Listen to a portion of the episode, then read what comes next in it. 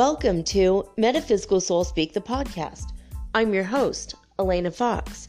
Hey guys, I hope you're doing really well in this moment in time, and that whenever and wherever you happen to be on your unique and deeply personal spiritual journey, I hope that you're able to recognize your humanity, your in your fallibility,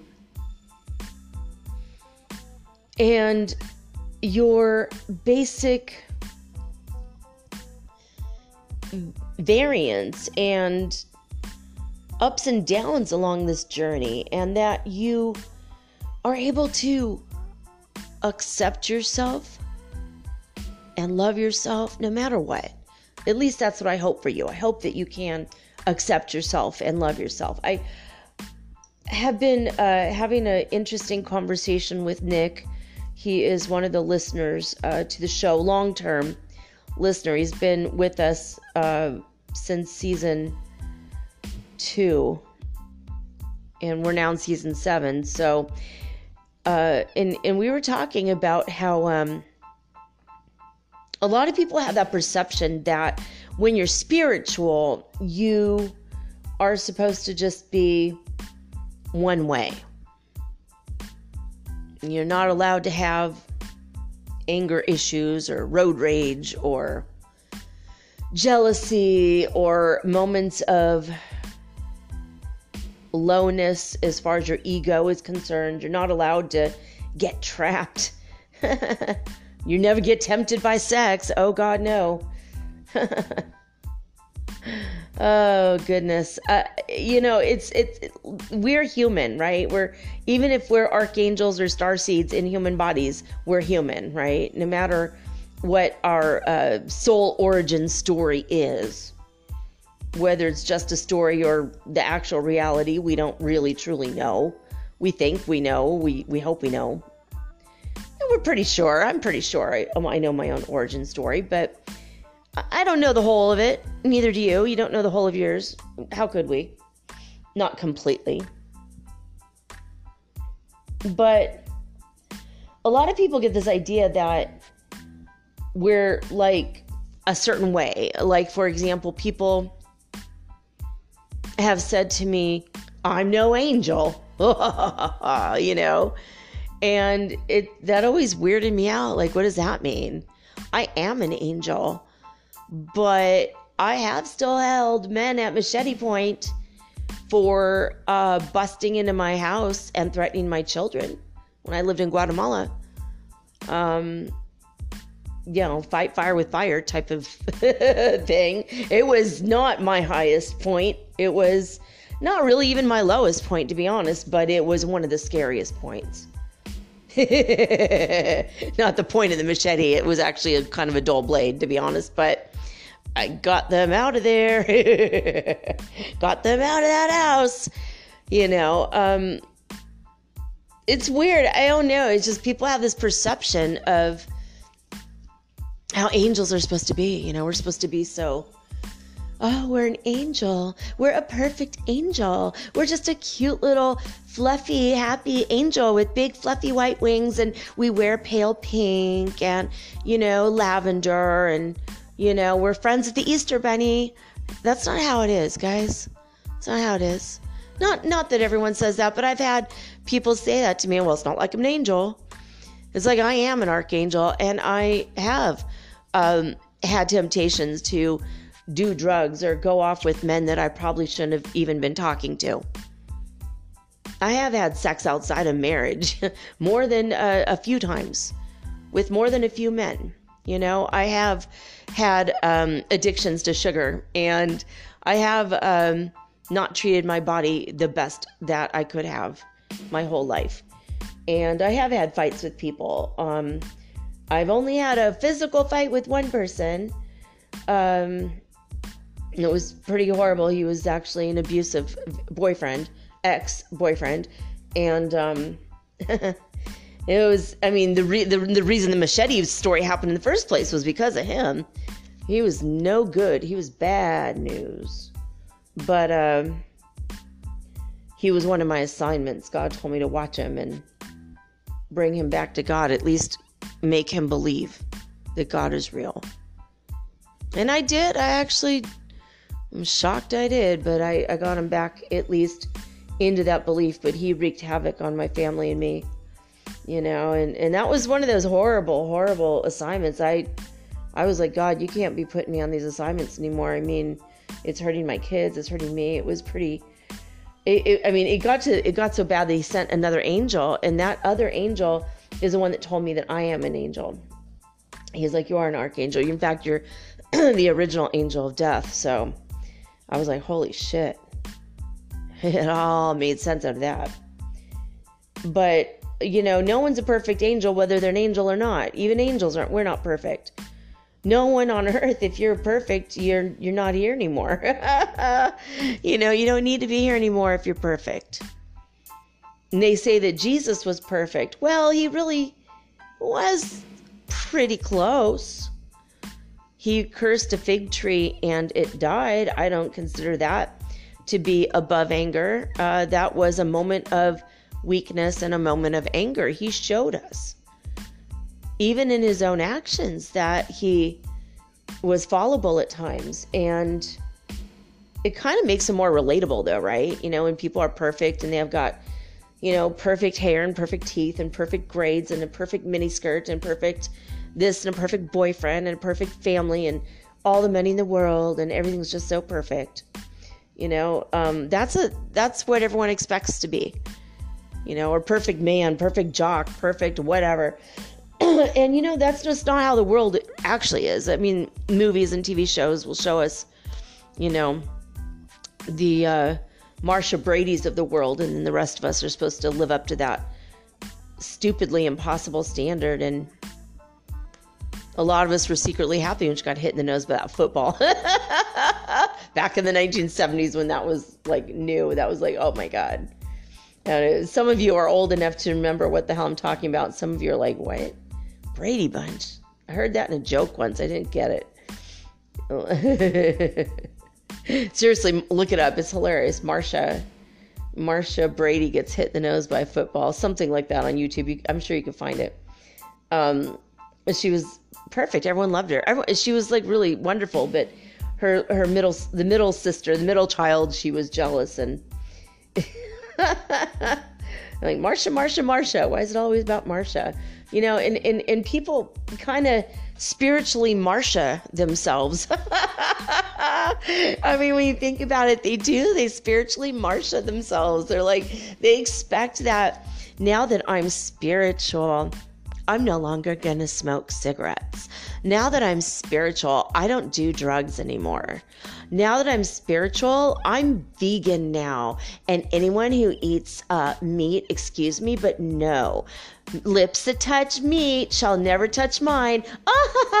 I'm seriously, I've met people like this and they drive me crazy. They they change their name to frickin' rainbow, you know, or sunshine and two two things of which they just aren't because their personalities become so odious with their fake happy, fake woke, fake positivity shit that it just drives me up the fucking wall.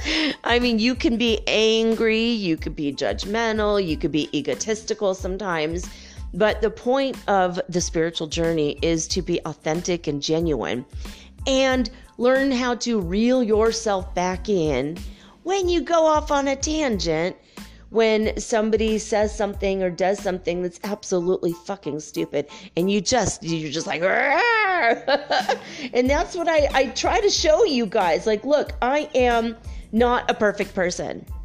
I'm an archangel and i'm not a perfect person you know, like archangels aren't perfect, humans aren't perfect.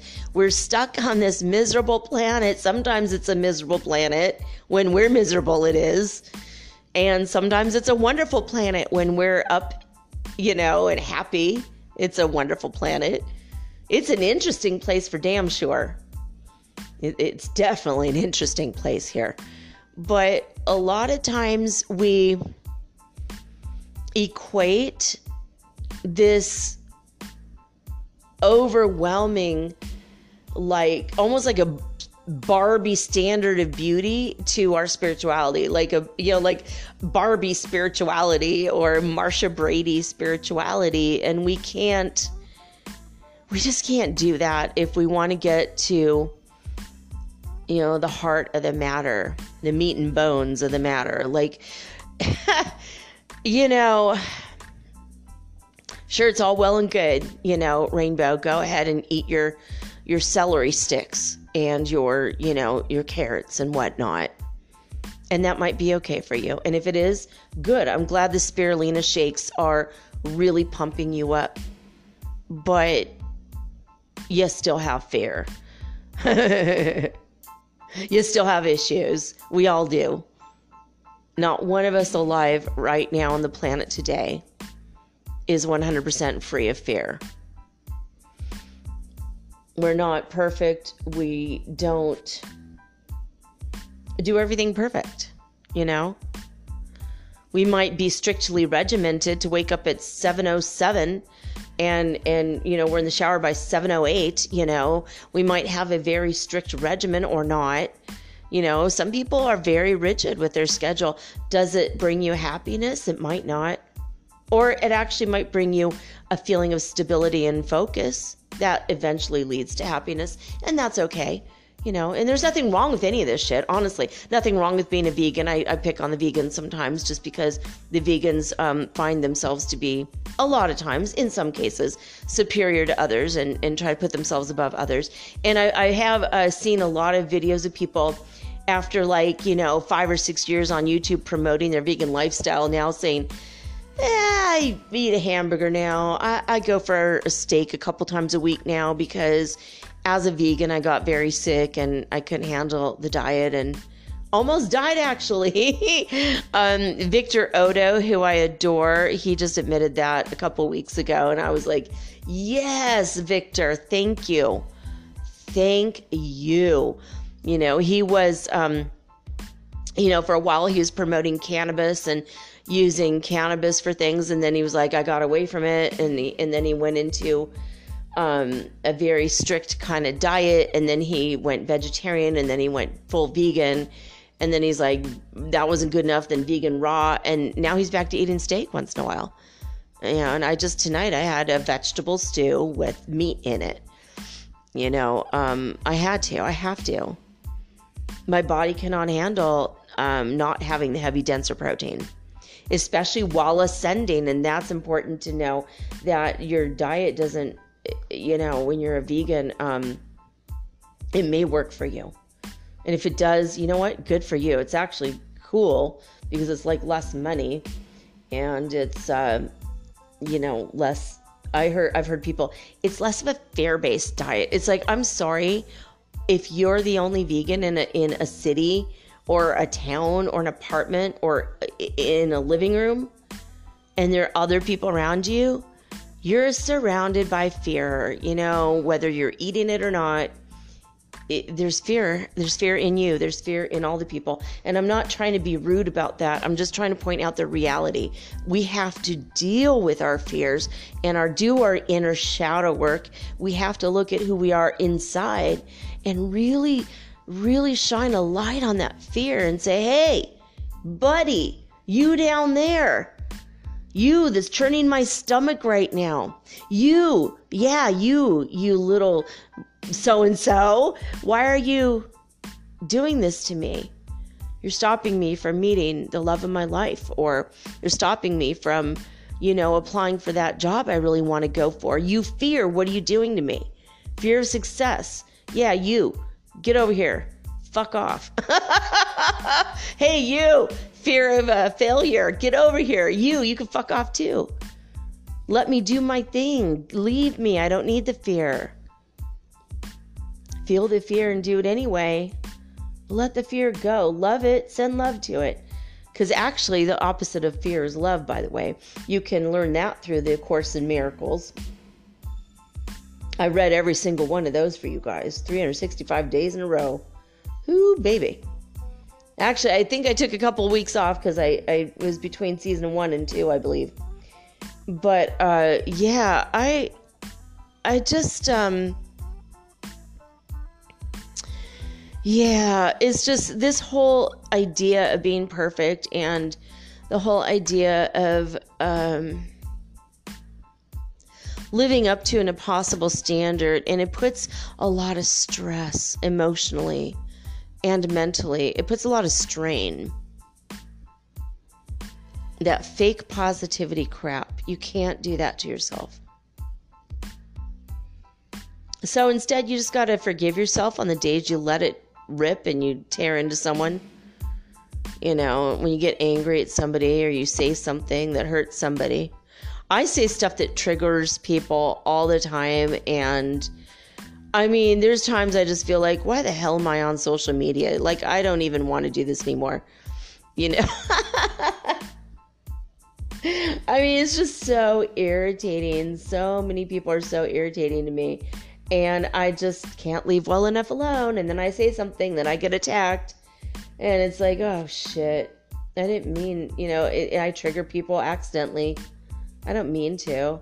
But I am a Heyoka shaman. And when you have the Heyoka gifts, and you could be a Heyoka in any culture from anywhere, um, you know, you end up saying something and it hurts people because you point out a truth and you don't mean to hurt people. You might say something bluntly and it ends up they get angry or hurt, cry, shout.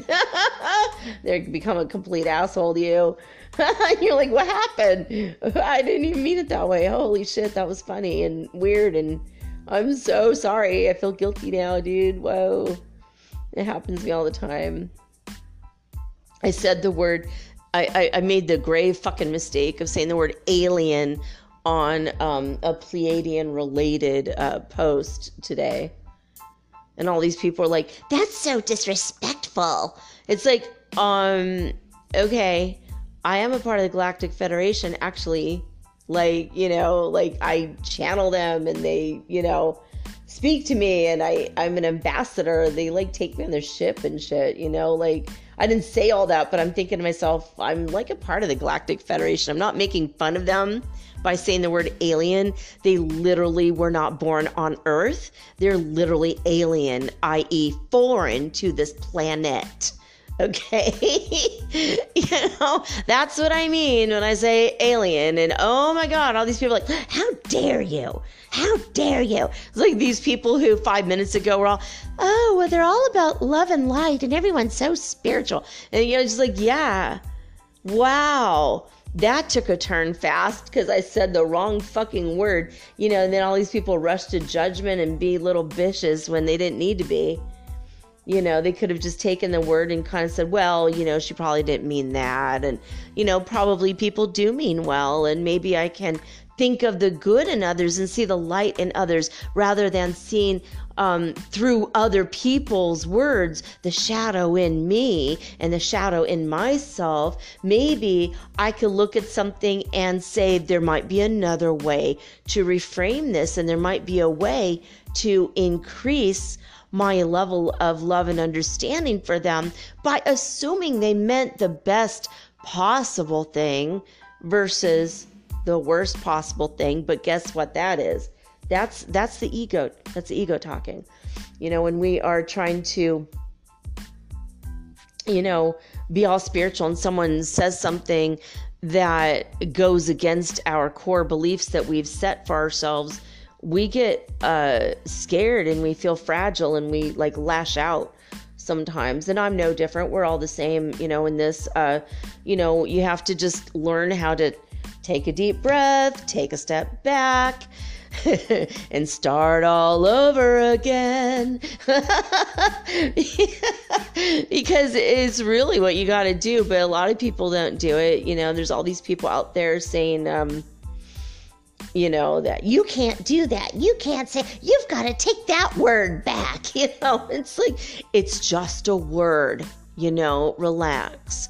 I do not have a machete at your dog's throat right now. I just don't. All right? Like, seriously. Seriously. I said alien because they weren't born on the fucking planet. You know? Really. extraterrestrial, alien, whatever the fuck, you know? I'm just like, dude, I mean, alien is not a um, bad word. It's not even, it's not really disrespectful. Not from my perspective, not at all how I meant it. I mean, you have to also see, like, if someone says something, I mean, it's like, it's different if someone says a racial slur and they mean it in any kind of way, shape, or form, and they're, you know, that is wrong. But alien is not a racial slur. It's just a, it's like a point of origin kind of, um, you know, it, it, was just stupid. It was really, really stupid. It was like I said something really deep and profound, and that was the word they focused on instead. And um, then they started uh, making fun of me. They started um, bad mouthing me. They started mocking me. Um, it was weird. I was like, dude, all I said, I said, well, wisdom to the foolish is foolishness. And then they started screaming at me, saying, you're comparing yourself to Jesus and stuff. And and I said I'd said something to someone about ascension, and that person is probably going to listen to this episode tonight. Actually, she was very sweet, and she contacted me um, privately, and she was interested. I was saying something directly to her, and then these other people came and attacked me on the post, and I had to delete and block both of those bitches, and uh, stopped following that stupid account. Um, and they were, and that was another thing. They were saying that we are. Um, going to be rescued and saved by the Galactic Federation whenever they feel like moving all of humanity to the fifth dimensional Earth, the new Earth that's coming. It's all going to happen at once. And it's at their sole discretion, and humans have nothing to do with their own fate at all. This kind of thinking is A, a lie, B, dangerous, and C, going back to refer back to A, it's a fucking lie. Muscle testing says, yeah, it's a lie. I've asked God about this a few times now. I'm like, this is so effing scary to me. And then they started saying things about false light prophets. I'm like, you yourself are that. Like, shit, man. I talk a lot about ascension, the ascension, our ascension. But when I talk about this, guys, I mean you. Oh, look, it's 2244 right there, right when I was saying that. I mean you, your personal ascension. It, like, it, you can't sit around and eat Doritos and chant Om for 10 minutes a day and then get on social media for eight hours a day talking shit about others and expect that some random aliens, and yes, I said aliens, are coming down to fucking rescue your lazy, immoral, unspiritual ass and bring you to a new earth because you're a good person, you know, basically. Becky. No, I'm sorry. I'm sorry. That's not how it fucking works. It makes me really mad. I mean, I could see where Jesus get got mad, where Yeshua got angry about this shit. Like, oh my God, you guys aren't getting it. you know? Ah, uh, you know. it's really frustrating you know, when people are like, they're just to come and rescue us. I mean, we're not basically evil, so we're to just totally go to the new earth. You know, like this is what this woman was saying in her post. And I'm like, holy shit. First of all, the prime directive of the Galactic Federation is the same as a prime directive of actual Star Trek, which is we do not interfere with other people's uh, cultures or their planets. We don't force them into any situation whatsoever. We will when they ask help them but they don't have jurisdiction over us as a you know the human race nobody has jurisdiction over us except god almighty the mighty i am presence himself prime creator the world maker. That's it. No one else. No one else. Jesus doesn't have precedence over the whole fucking planet. He came here as an example and ascended as an ascended master on his own through his own hard work and his own spiritual work and his own spiritual journey. And this bitch was trying to say that the Pleiadians came down and put him in their spaceship and then they did some stuff with his light body and that's how he ascended. It's like, no. Oh my God. This woman is single handedly trying to take, to disempower the entire human race through her odious postings. And she's trying to take down Jesus's or Yeshua's uh, ascended masterhood by saying he just like flew to a spaceship or was somehow abducted by these aliens. And then they did some kind of work on his ethereal body and bada boom bada bing uh-huh he didn't have any spiritual work to do. You know? It's like uh i'm sorry but and then they said and then and then her argument for the whole thing was that cab or kab cob of the pleiadian blah blah blah told her through a channeling so she's correct and everyone else on the earth is stupid oh my god, this is the kind of shit that's been coming across my desk in the past week. And I've been talking about it all week, have I not? This is like the third day in a row that I have mentioned these kinds of things. And it's absolutely irritating to me. And this is where it comes in when when you know Nick and I um hello darling. By the way, it's Black Cat Appreciation Day. Knowledge Ravensfeld just came running in, and I wanted you to know that uh, I appreciate this this beautiful cat. She's my bestie, and I did make her a stew tonight. She was quite happy with it. I, I made a beef stew and gave her some beef, and she was she was so happy. Cute, her cute little dancing around, you know. Earlier, she threw a tantrum at me, and she she was uh, biting me and attacking me, and she tried to bite me on the eye and bit me on the cheek gently. She doesn't bite too hard, but almost scratched me um, on the face because I wouldn't let her outside. And I'm like, you have to understand, it is a bath day for God. All the creatures outside right now, they're getting a bath. God is giving all the animals a bath, even the humans. You go outside today, it's so rainy that you're going to get a bath. That's why I'm not letting you outside. You, and I, I had to explain it to her. I'm like, you have been sneezing for two days, and now you're asking to go outside in the rain where God's going to give you a bath outside? I say no. And she got very angry at me. And she threw her tantrum and then she ran in the other room and sulked for hours. I'm like, I let her out three days in a row when it was sunny and beautiful and warm and she crawled up into the pigeonhole in the roof where I told her don't go up there and she did it anyway and she came out of there sneezing. And then she made me give her extra food and she was being really food oriented a few days ago. And she ended up throwing up. She ate too much food and then threw it up. She scarfed it down. I think because she saw another cat, she had to come running in the house and eat as much food as possible you know, to make sure that, you know, she's a superior, wealthy cat. She's got that food. See, even ego, you know, cats can even have an ego. It's adorable and funny. But and, and there's nothing wrong with like, you know, you can get your ego engaged and then you're like, oh shit, you start in a little fight with someone. But but when you're spiritual, you have to learn how to reel it back and just be like, you know, for the grace of God go I. I can delete and block them and fuck them. I don't I'm never gonna talk to them again. I don't have to. I do have to love them though. So how do I love them? I fucking send their love. I send the love right back to them. I pull the arrows and the darts and the swords and the bullshit, and the negative energy and the cords that they try to hook into me when they're trying to make me see their way, especially when I can see their way is just their own ego.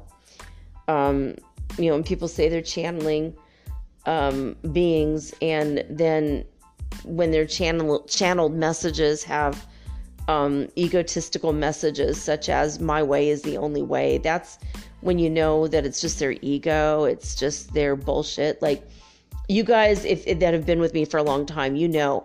I mean I'll, I'll say something in the introduction sometimes and then god will correct me when i channel him later. And and i'm i'm happy to be corrected by the one will you know if i'm saying something wrong or if i if i'm working out of ego i like to be corrected i want to be you know, not by humans. my ego doesn't like that so much. but I do like to um I like to be humbled before the Lord. I like to be told like, "Wait, you do have to love this person." Oh shit, you're right. Oh man. Oh, look at how that trap happened. I just my ego trapped me. Damn it. Uh, and I'll go back. I mean, I did apologize for saying the word alien. I said, I'm sorry, my word alien triggered you. it's not really an apology. It's kind of like a backhanded compliment. You know, it's not really a compliment. No, it's like a backhanded apology. Oh, I'm sorry. The word, the use of the word alien that's been used in on this planet since 1947, since the Roswell incident. I'm sorry that that word triggered you. it, you know, I, I was just saying that, you know, you know, people have been ascending on this planet for a thousand, thousands of years you know, and this person's saying that it's only through her channelings and her knowledge of the of the Pleiadians. And and at first, you know, I was excited to follow her. I'm like, oh yeah, because she is getting the same information that they're giving me, that Ashtar Sheran has been giving me. So it's pretty cool that. And and you know, a couple times I've said, you know, oh yeah, I've gained that through my channelings as well and she'll come come back around to go against everything I just said, even though I just agreed with her. And I did notice a little bit of that going on. I'm like, well, her ego's engaged. She's not um, as spiritual as she'd like to think she is, as far as actually doing the spiritual work. You could say you're spiritual all day long, Sally, but if you don't act, you know, walk the walk and talk the talk and be humbled before the truth, then you're not really doing the work. You know, it's just. it just kills me uh, just to see it because it's like I notice it. It makes me laugh because I've seen it in myself when I was, you know, you know, when I was a baby witch, when I was a baby spiritual, you know, being. Oh, I'm so spiritual. oh my god. I mean, all the shit I said and did. Oh, I was I was odious back then. And it's okay to be that way and, and recognize it and then grow out of that. And all right, I'm, I'm mature now. I'm spiritually mature, you know. And there's times I get a little engaged in my ego. And there's times when I cast my pearls before swine. And yes, Sally, I did call you swine, you pig. No, I'm just kidding. I'm just teasing. I mean, seriously, some some of the times though, we it, it's it's okay, but you got to reel yourself back in and for the grace of God go I. You know, they'll learn eventually. You know, they'll get enough opposition. And, and what I did, honestly, what I do is I just send people a big fucking wall of love. And they will resist and they'll resent it at first. They will resist. And they will die under the weight of their resistance or they will give in to the love. Usually they give in to the love as far as I know, I don't know. I delete and block them. Maybe I'm actually killing people left and right with the love I send them. I don't know. Ed Hardy did say love kills slowly. oh shit. Someone was telling me sent me something and I'm like, don't send me this chaotic shit. And I was kind of kidding, but I kind of meant it in the moment. He's like, Well, he cussed and I'm sorry about that. I'm like, Oh man, I love the F word. Don't even worry about this. I'm going to swear. It's not a problem. But it was just so chaotic and people were fighting. He said, oh, It was a joke. You didn't pay attention to the end. I'm like, You know what? I think you're right. I didn't pay attention to the end. He's like, I would never send you something chaotic. I'm like, All right. I'm like, It's just the chaos fucking follows me. I don't need extra, you know, chaos. And, and he was like, Yeah, that's true. For me too. Same thing. And I'm like, I'm sorry I even complained. Like, so stupid. It was like so funny. These people are like so acting like you did. You owe us an apology. I'm sorry that I, the word alien triggered you. Um, I'm sorry I even engaged with this post or followed you ever. I'm sorry that I uh, had this conversation at all with you. you know, it's just like, and I'm over here laughing my ass off. They're probably like thinking I'm all angry and up in my dander, and I really wasn't. I just don't really give a flying fig. I just wanted to point out that, you know, ascended masters have been ascending. Shambhala is a real place. You guys, I went to the Shambhala ascension seat I haven't gone um, in two days, but I mean, I went there, guys. I felt it. I saw the people. I think I saw or felt at least the energy because I'm not seeing it with my physical eyes. I'm not there in my physical body. Just to be clear, it's it's, it's an ethereal. You send your your ethereal form to the ascension seats, and they will put you in like a chamber of light, and you get you receive like a light bath of or a light shower of these energies, and there's different energies to be had at different ascension seats and the ones that you're attracted to are the ones you go to. And so I'm doing all the exercises in this book. And I mentioned there's a series of 15 books I just discovered, you know, which I told you guys about. I mentioned that on the post, and they were like, Oh, well, if you have to read 15 books to ascend, my God, isn't that so much work? Oh, well, good luck with that, lol. it's like, you fucking bitch. You would never even known that ascension was a real thing had the Bible not fucking happened 2,000 years ago. Let's speak about books. There will be signs in the heavens in the end times. Let's speak about the Quran. Let's speak about Elijah in, you know, the Old Testament and in the in the Jewish um the you know books. You know, I just you know, it's just uh, the level of ignorance and the level of intolerance and judgment and the lack of love. It's just her, her she's a spiritual narcissist. It's obvious to me. And she's doing this thing where I'm the Pleiadian spokesperson of the world. It's like, mm, you're really not um, Ashtar Sheran, he's actually, I'm not either. I'm just one of thousands of people who've been contacted by the Galactic Fed. And uh, they just want the most open minded people to, you know, and she's like saying that she's in contact with a specific alien or Pleiadian that that is um you know like one that no one has ever heard of like only she's heard of them you know, because uh, she makes her ooh so special. Ooh, she's the most special one.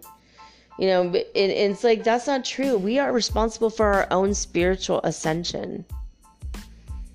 You know, it's not going to be a big thing where aliens come and fucking lift us up to a new pl- they cannot that goes against all spiritual laws of the universe there is no fucking savior you have to be your own savior, guys. You are responsible for saving yourself. You know, like we can't sit around and wait. I mean, Jesus showed us the way, but he didn't say, Well, I need you to sit around, and about 2,500 years from now, while you're sitting around doing the Netflix and chill dance, while you're eating your Rocky Road ice cream, and and you know masturbating in between handfuls of cheese puffs that you're stuffing into your your fat face. Well gee then i'm going to come and lift you up with the sword in my hand to the fifth dimension. So don't worry i'm your savior. No one else is. No. You got to do the effing work. What did jesus say? If thine eye be single thy whole body shall be filled with light Love God with your whole heart, mind, body, and soul. Love your neighbor as yourself. These were instructions on how to do what he did. Meditate, fill your body with light. That is the biggest secret. Talk to God, have a relationship with God, the prime creator, Allah, Jah, Yah, Ra, Yahweh, whatever you want to call the one will, the primal will, to good, that eternally creates and sustains this universe. The one who created the Pleiadians. That's the one you want to talk to.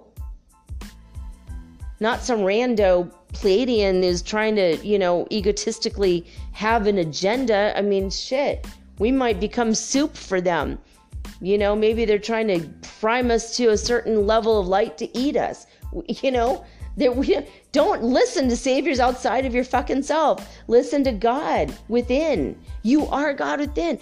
You know, listen to me only as in as much as that I give you ideas of how to do it for you. I'm here to help you empower yourself. I'm here to help you on your spiritual journey, to help yourself on your spiritual journey. I'm not here to save you either. No one is here to save you but you. You are the ones, we are the ones that we have been looking for. Be your own savior. Don't be afraid to put in the spiritual work. You will be rewarded in saving yourself. I put that on a post tonight. And it's absolutely true. It's absolutely true, guys. Um, that's on Instagram, by the way, at Mermaid Girl 888. If you want to go check it out, I did put up the pictures of that white tomcat who snuck in the house and pretended that he just lives here now, and I'm stupid for not remembering him. oh, God, those pictures are so cute. Oh, what a sweetheart he was. He's a scrapper too, and he did not even scratch me a little bit. He was so precious. And and I, in the picture, the pictures of Ravenspell knowledge just sitting on the shelf on the lower shelf, like, oh, she was like hanging her head in shame. She knew that she was trying to be complicit in this bullshit, and it wasn't working. And she knew it wasn't working. And she was just like, I'm just here. Like, what? We're just on the shelf together. We weren't fighting. He always belonged here. I mean, it's so hilarious. So I told you guys the story last week, and if you want to go see the pictures of it, I put it up. And I also put the penny and forgive the, the toilet paper in the background. We they don't sell Kleenex here. I was having an allergy. You can see my inhaler and my toilet paper in the background. I was having an allergy. But this penny randomly showed up on my desk, and I took a little video of it because the light was shooting off of it. It was had a very high vibration. Literally, it's a penny from heaven, um, or something. I don't know, a jinn or one of the fairy folk. I don't know who brought it to me. I'm grateful to whoever did bring it to me. And a couple days later, I found another penny. I've not taken a video of the other penny yet, but um, the other penny is worth like, I think, knock on wood, $455.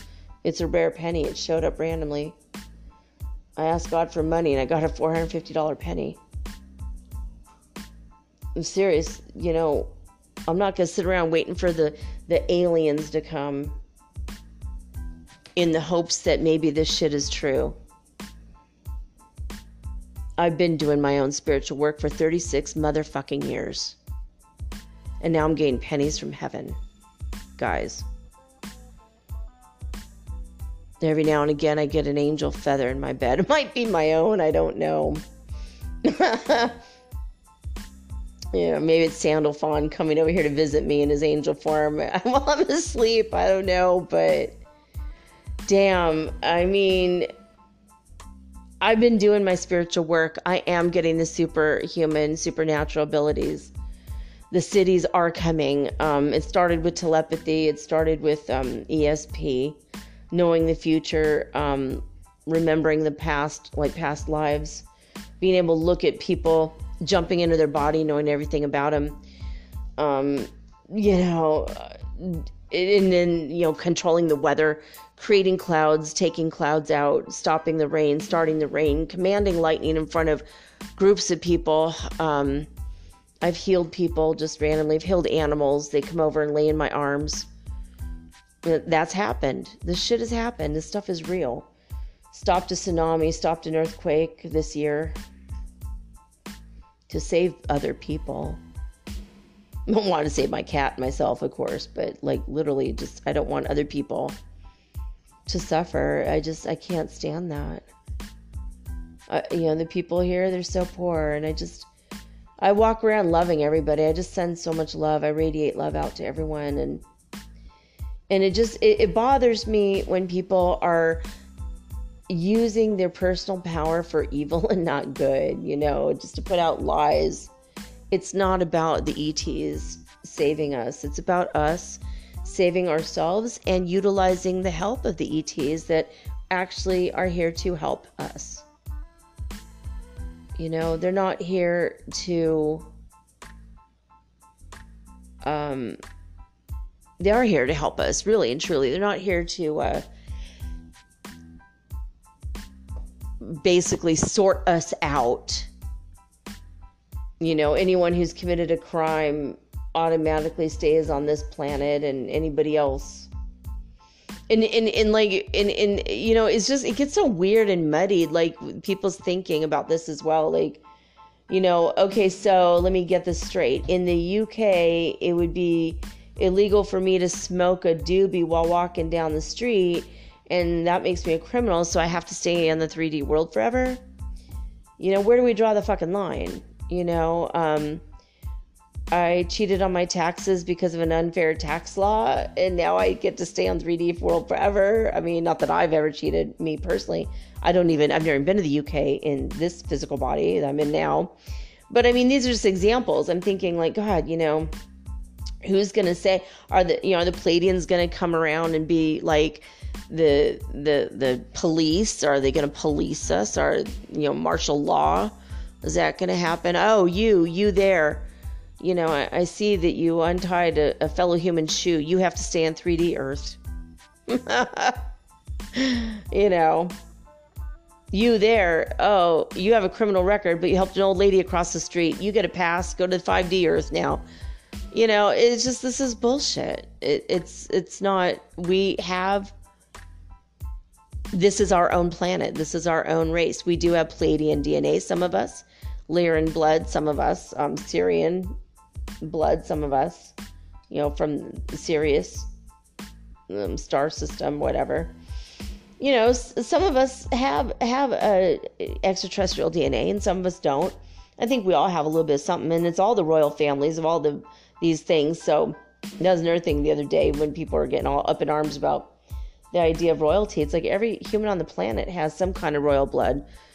You know, that's how they created, you know, or at least they furthered our people along. I mean, so much for the damn prime directive there, but um, I don't know. I mean, maybe all this stuff isn't even real. I mean, I don't know. It's just, it's it. It's all speculation at best right now. You know, we do see the ships in the sky. So they, you know, Michael Sherhan did tell me, oh yeah, we will be showing up. We're definitely going to show up. Um, soon and we're going to be landing and then taking off again. We're going to just do this very, very slowly. That's what we've decided. Well, hopefully that's going to happen and then I'll know that I have been talking to the people who they say they are. I mean, I feel that it's true. I feel a great deal of love coming from them and great deal of compassion, but they themselves have even Ashtar has come forward through me saying a lot of these people are just they're not actually channeling us. They're not actually a part of anything that they think they are. They just want to be, I guess they want to be included. They're using their own subconscious minds, you know, to channel bullshit from their own ideas and their own beliefs. And it's such a fragile ecosystem in that head of theirs that they don't realize um, that what they're saying is falsities. It's absolute fake. They're just fakers, fakeries. You know, and then they, then they go around telling everyone else that they're fake. It's just a, it's projection, is what it is. It's not real. They're just projecting their own bullshit onto others so that they could feel special and no one else gets to feel special. They want to be the king of the mountain when there is no fucking mountain. Except the mountain they must climb and do the spiritual work like the rest of us. And that for sure is the truth. Now, I've been on this journey for a long effing time 36 years. And I, and it's only cool, only, I mean, it's, it's cool because only now am I actually finding the books that are giving me the actual instructions where I'm like, oh, what? And, and even then, even with these instructions, by the way, I, I'm seeing that I'll do the thing that the book says and then there's a lot more to it that comes. But because I've already done my own spiritual work and my own journey, and I still have a lot of ways to go, guys. And even when we get to the ascended master level and we're able, like, I'm not translocating yet, but I am bilocating. That's another thing. I've bilocated to several continents already, but I'm still like in my physical body in here in Ecuador where I live, and then I create another body through my ethereal body. But I have created um, a physical body in the other places. So I'm having two physical bodies in both places, but I think the other one is more of a solidified ethereal body, if that makes sense. I don't. Yeah, muscle testing says yeah. It, it's not an actual secondary physical body. Not completely. Not in the way that I'm going to eat and go to the bathroom and all that. I, you know, it, it's like still ethereal. It's very freaking odd, and I'm not controlling it. God, the one will, has been sending me on these missions. I mean, to Australia, or no, I think it was actually New Zealand. I was in New Zealand. No, it was Australia, I guess, and and also Russia and Colombia was another place.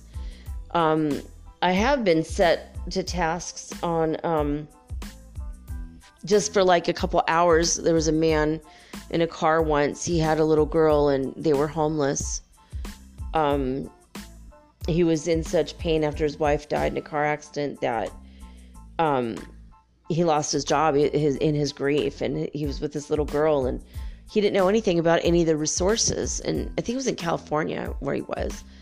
And I'm like, I'm going to tell you about the resources. I, I know what you can do. And I just, it's like I came and I, I knocked on his window and we had this conversation and he was like crying and he was like, Thank you for telling me all of this stuff. I didn't know any of this. I'm so scared. I'm like, Well, I was sent to help you. And he's like, Well, who are you? And I'm like, It doesn't matter. I'm just here to help you.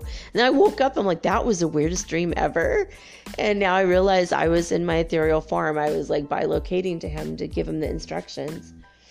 And, um, you know, I've met, I've like had conversations and, and, and experiences with people, and then I'll meet those people later and find out that they had the same experience. They had the same, we might have been bilocated to somewhere else uh, together, you know, and they're remembering me and I'm remembering them. And it's like, damn, it's the same person I've been, you know, dreaming with or, um, you know, meeting on the astral plane together with or, somehow astral projecting with. I don't know exactly what's going on, but there's been a lot of cool things. And, you know, it's just not unique only to me. Other people are going through this stuff too.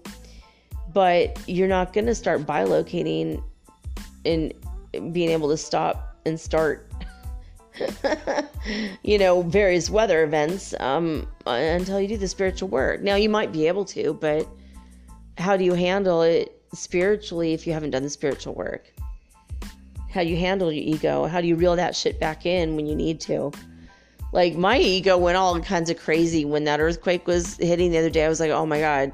I mean, it was really damn scary. I live literally on the sand. The house I'm living in is built on sand.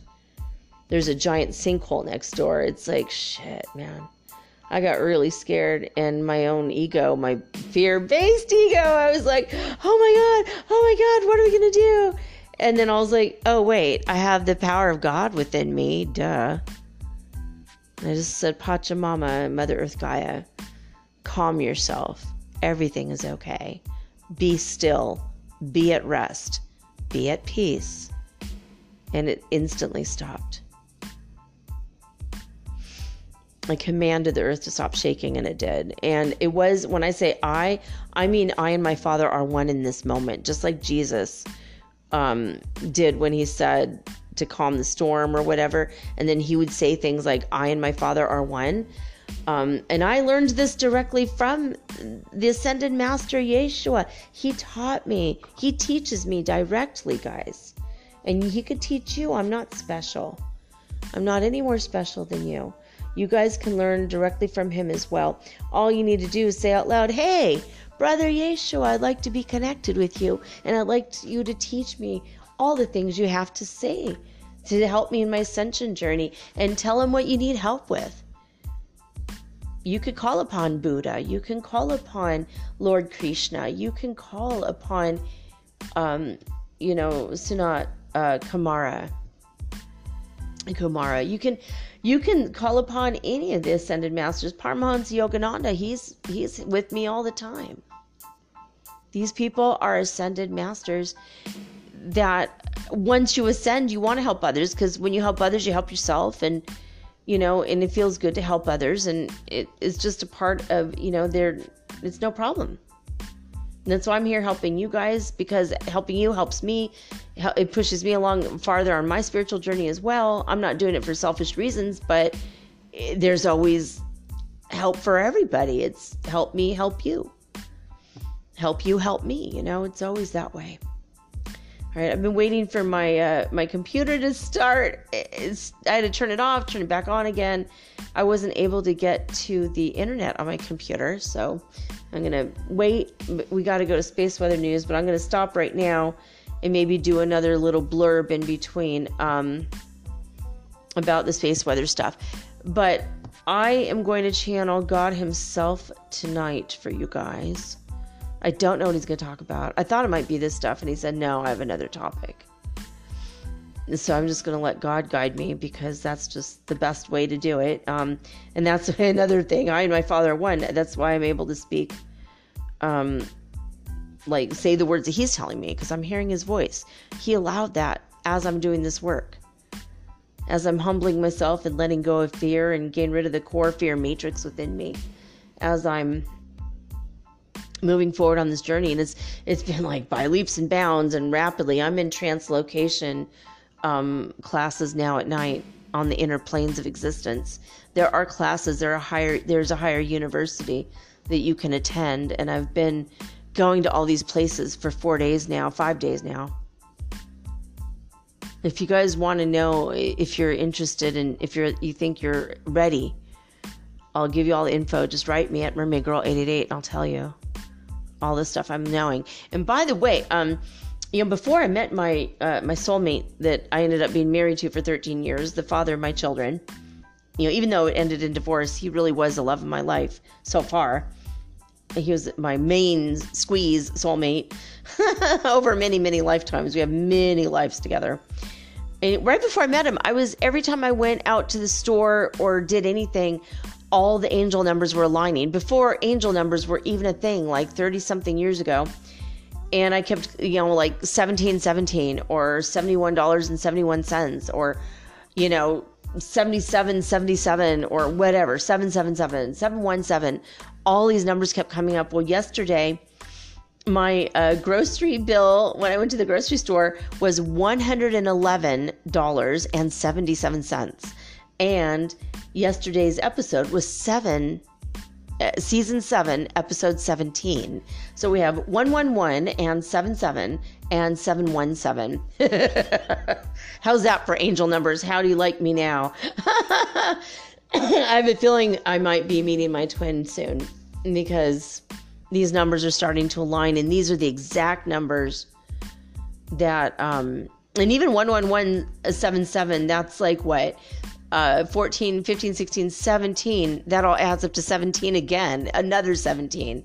Really weird. Let me see the other one 17, 18, 19, 20, 21, 22, 23, 24. Oh, that one adds up to six, which is actually six is the lover's card in the tarot. So that's a little bit of a retrofit, I think, maybe. But, you know, hey, if these numbers are working out and lining up for you too, um, there you go.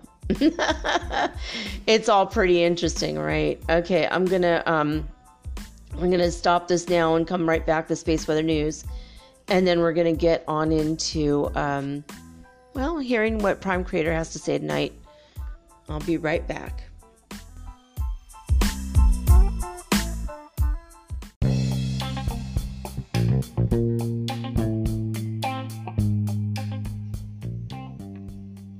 Right, guys. So um, we're gonna do a quick little interim. Uh, I was having problems with the computer, and I just had to shut it off, start over again.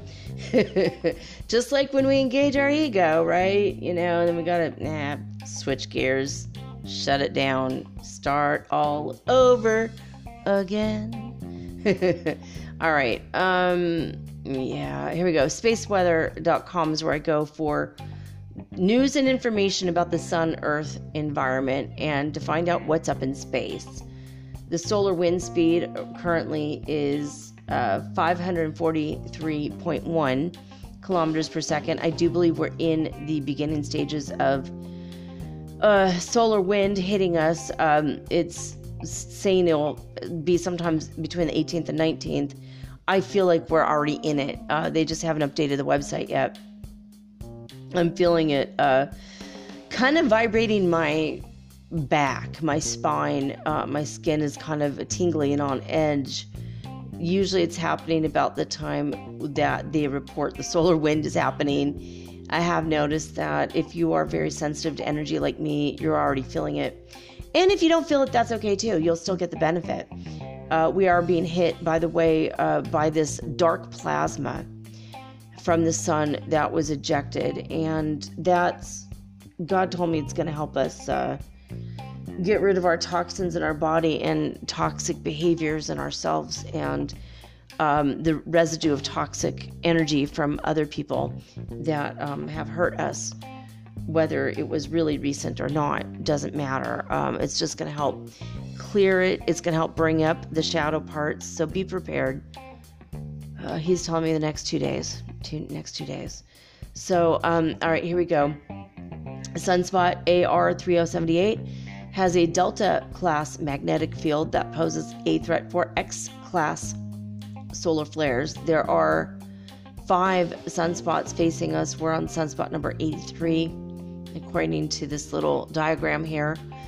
Uh, there's a geomagnetic storm watch underway, according to NOAA forecasters. They say that Strong G3 class geomagnetic storms are possible on the 18th to 19th when a series of CMEs, that is coronal mass ejections from the sun, will are expected to graze Earth's magnetic field. During such storms, naked eye aurora borealises uh, or auroras can descend into the United States as far south as Illinois and Oregon. That is the geomagnetic latitude of 50 degrees. Satellites and power grids will not be affected, however. An extreme storm would be required for that. So, if you want Aurora alerts, you can get SMS text by going to spaceweather.com and clicking the link right there in the middle of the page at the top. So, yesterday's geomagnetic storm that we had was basically a CME hit Earth and it sparked a moderately strong G2 class geomagnetic storm, according to Heiko Ulbricht, uh, who photographed the resulting aurora borealis from Herzogswalde, Germany. He said at first glance the photo might not seem that impressive, but you have to consider the following. He was at latitude 51 degrees north, the auroras were visible through clouds, haze, and urban lights. So this is really would have been very powerful had he been somewhere else, but this is still a very impressive photo. So the CME that caused this storm was probably hurled towards Earth by a dark plasma eruption that came out of the sun on August 14th. Uh, you could also get solar flare alerts besides those Aurora alerts, by the way, also in an SMS text. Thought I should mention it. So here we go. Uh, there was also another CME that happened yesterday. Active Sunspot AR3078 produced a rapid fire pair of M class solar flares, M1 and M2. The double blast hurled this CME into space. Now, although the bulk of the CME is directed just south of the Sun Earth line, there appears to be an Earth directed component to it. There's a faint halo here in this uh, video, if you want to check it out on spaceweather.com, that suggests a fraction of the cloud is headed our way. If so, it should arrive on August 20th. So stay tuned. We will talk about it as more information uh, comes in. So, the cosmic radiation that we're receiving right now is elevated. We're at 2.5% of the cosmic space age average. And this is uh, information that we get from Finland, from the University of Oulu's Sodankyla Geophysical Observatory. Whew, that's a mouthful. Sometimes that's hard to say. Sorry if I pronounced that wrong to my Finnish friends who actually are making this one of the top uh, metaphysical podcasts, oh, you know, in Europe. So thank you guys. Love you very much. Um, anyway, we have had a change in the neutron counts. It has gone down by 0.7% in the past 48 hours. So we are being radiated left, right, and center from the sun, from coronal mass ejections, from dark matter, dark platter, uh, platter, dark plasma is what I meant to say, plasma, as well as the solar winds. You know, is just one thing after another. But why? Why is all this happening? Well, it's just the way it is, right? But because we're people on the planet, we get hit by these things and they do affect us. Uh, you know, little gamma rays get into our DNA and change us in ever um, increasingly high vibrational ways, we hope. You can utilize this energy, bring it into your cells as you imagine that it is increasing your light quotient in your etheric body and physical body and emotional and mental bodies as well. Imagine that you are being increased. And this is how we ascend little by little, inch by inch, moment by moment, as we go along our spiritual journey. So, the solar wind that's flowing from the south coronal hole uh, is just, it's a very long equatorial coronal hole in the sun. It will be reaching Earth on the 18th and 19th. I do feel like it's happening now. And you could go see the picture. It's wild. This huge hole in the sun, basically. Almost, you can almost make out a face. It's actually pretty cool. I actually like it. Looks kind of like a lion a little bit, but eh, you could look and see what you think. Uh, anyway, according to the All Sky Fireball Network and NASA's All Sky cameras, they scan the skies above the United States every day for meteoritic fireballs. And um, this is uh, automated software maintained by NASA's Meteoroid Environment Office, and it calculates orbits, velocity, penetration depth into Earth's atmosphere, among many other characteristics. So here are the daily results presented here on spaceweather.com. Uh, the network reported 30 fireballs and 22. There is a magic number for you, angel number watchers. 22 were sporadic, six were Perseids, and one was a southern delta aquarid. There are noctilucent clouds to be seen, so if you want to check the map out, that's also here on uh, this website. So, Disclosure News, uh, coming out of Italy, disclosurenews.it, did report a blast of um, energy somehow uh, raising the Schumann resonance, which is normally 7.83 hertz frequency, was raised up to 30 hertz frequency, followed by a little short blast of 22. Again, that number 22. In case you keep seeing that, it might be an angel number for you. 22 hertz frequency, and that was out of Italy. Um, now remember that the Schumann resonance is a cavity between the Earth and the upper ionosphere, and it's just a cavity. It has a resonance energy, and usually it's 7.83 hertz. But when it goes up, something is up. Something is up with the energy, and something is up with us. Some people are sensitive to it. Some people don't feel it at all. Some people claim they feel it when it's up in Italy, but if you're in California, you're probably feeling the Californian one it's not consistent or, co- or coherent across the entire planet. It's different resonances in different areas. Just like a man screaming in New South Wales is not going to be heard in Utah. Okay? That resonance is not going to reach Utah because it's not there. It's the same kind of uh, idea there. So we also turn to heartmath.org which is the website for the Heart HeartMath Institute, and they do have six different stations set up around the uh, the world to monitor uh, six different locations to see what's going on with the Schumann resonances power. We don't really know what any of this means. We're just trying to figure it out. But I do know that it seems like in some of these places, something seems to be up. In uh, Hofuf, Saudi Arabia, Northland, New Zealand, and also Hulului, South Africa, on Monday, August 15th at the 2300 hour, they were all still at zero hertz frequency, no activity, still down there on the map. but at that same hour in California, and here is a magical uh, angel number coming your way 155. Your angel number might be 55 or 155, or maybe not any of those. And that's okay too. Anyway, they were in California at 155 hertz frequency, and in Lithuania, they were at 214 hertz frequency. Ah, 214 reminds me of Valentine's Day.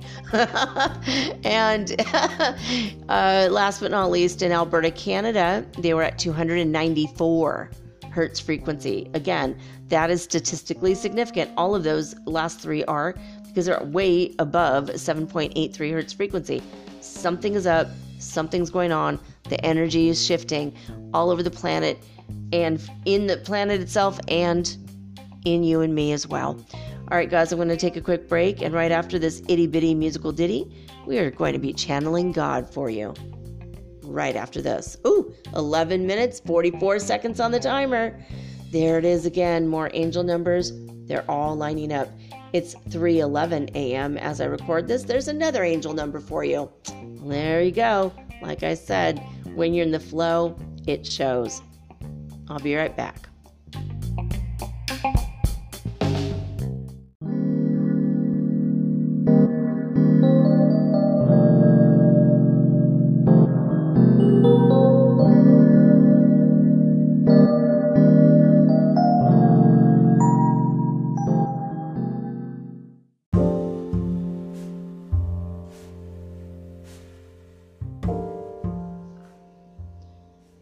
Right, guys, so here we go. Uh, in the background, while I am doing this, I am playing, I'm sitting in front of it, I'm playing rest relaxation Reiki, uh, six hours of energy for increased psychic abilities. Now, we're not going to obviously be here for six more hours, but uh, Lourdes is um, a Reiki master like I am, but she has these incredible videos and she always has like beautiful pictures of flowers.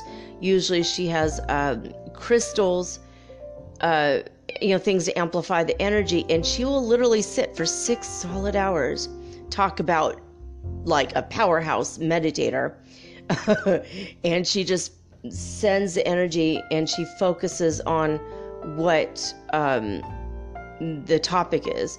And she has all these videos. They're very interesting and they're very cool. I can definitely feel a difference whether I have them on or not. Um, I could tell if I'm asleep in the middle of the night and I have one of these on, and there's no sound. They're absolutely silent videos. But if I, um, you know, feel a sense like a shift in the force, then I will run in here, and sure enough, uh, the internet's cut out again, and I have to restart it. But um, I could tell a difference. So, I mean, her videos are powerful. Um, I do Reiki too. I put Reiki into the fifth dimensional healing grid that does surround the planet. I built this uh, grid with um, a thousand other light workers. I was asked while I was in meditation. Uh, Prime Creator or God, basically, the still small voice within me said, You are to build a fifth dimensional healing grid around the planet. And I'm like, oh, wow, that's like a huge undertaking. And he said, no, um, a, a, thousand people are being told the same thing. And uh, I have since met a couple people who worked on that grid who were also told the same thing in meditation, who also thought, well, isn't that special? My little ego popping up to say how special I am to make this thing, right? You know, it's just like, and then, but then when they find out that other people have the same experience, they were like me, like, oh, well, okay, so I really was hearing the still small voice within correctly, and I really was um, set to this task, and I feel very humbled and grateful that I was able to hear the voice of God, and I was able to um, do what He asked of me, because I have been working for God directly since uh, 2007. Uh, the day that I asked uh, was, well, I think it was like August. Oh God, I mean August. I'm sorry, it was April. It was April in 2007. So I think it was April 1st. Basically, it's my husband's birthday. He was April Fool's. He was my April Fool. I used to call him that. and I said, I can't do it anymore, God. I need you. I need you to run my life for me. I, I want to be an instrument of your joy and your peace and your love. And, you know, where there is sorrow, let me sow joy. And where there is, you know, um, despair, let me sow peace. And, you know, I did pretty much did the St. Francis of Assisi prayer. And I said, this is what I want. I, I am not doing it right. Not happy. Not really um, focused on the right things. And, and I need to be. And I, I want to be on the spiritual path I know I'm spiritual, but I was like focusing and chasing on money. I was also trying to raise my kids.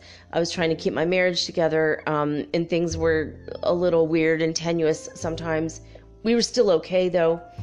And anyway, I just asked God, hey, run my life for me. Tell me what to do. I will follow everything you say. Your advice has got to be better than my own advice because you have all the information and I have just like a teeny tiny fraction of the information. In fact, I have way less of the information than I believe or think that I have actually. you know, we don't we didn't have that much. I had 11 bookcases, floor to ceiling, full of books. You know, I, I had a lot of knowledge in my mind. Now I've got a lot of knowledge in my house, and that's her name, the cat knowledge, Ravenspell. But I, I've always been very uh, curious and very spiritual. Been on the journey for 36 years but it wasn't until 2007 that I just said, that's it, I'm done. And the next day, 24 hours later, I was struck by lightning and I was thrown eight feet across my kitchen into my dining room area where I lost my eyesight and my hearing.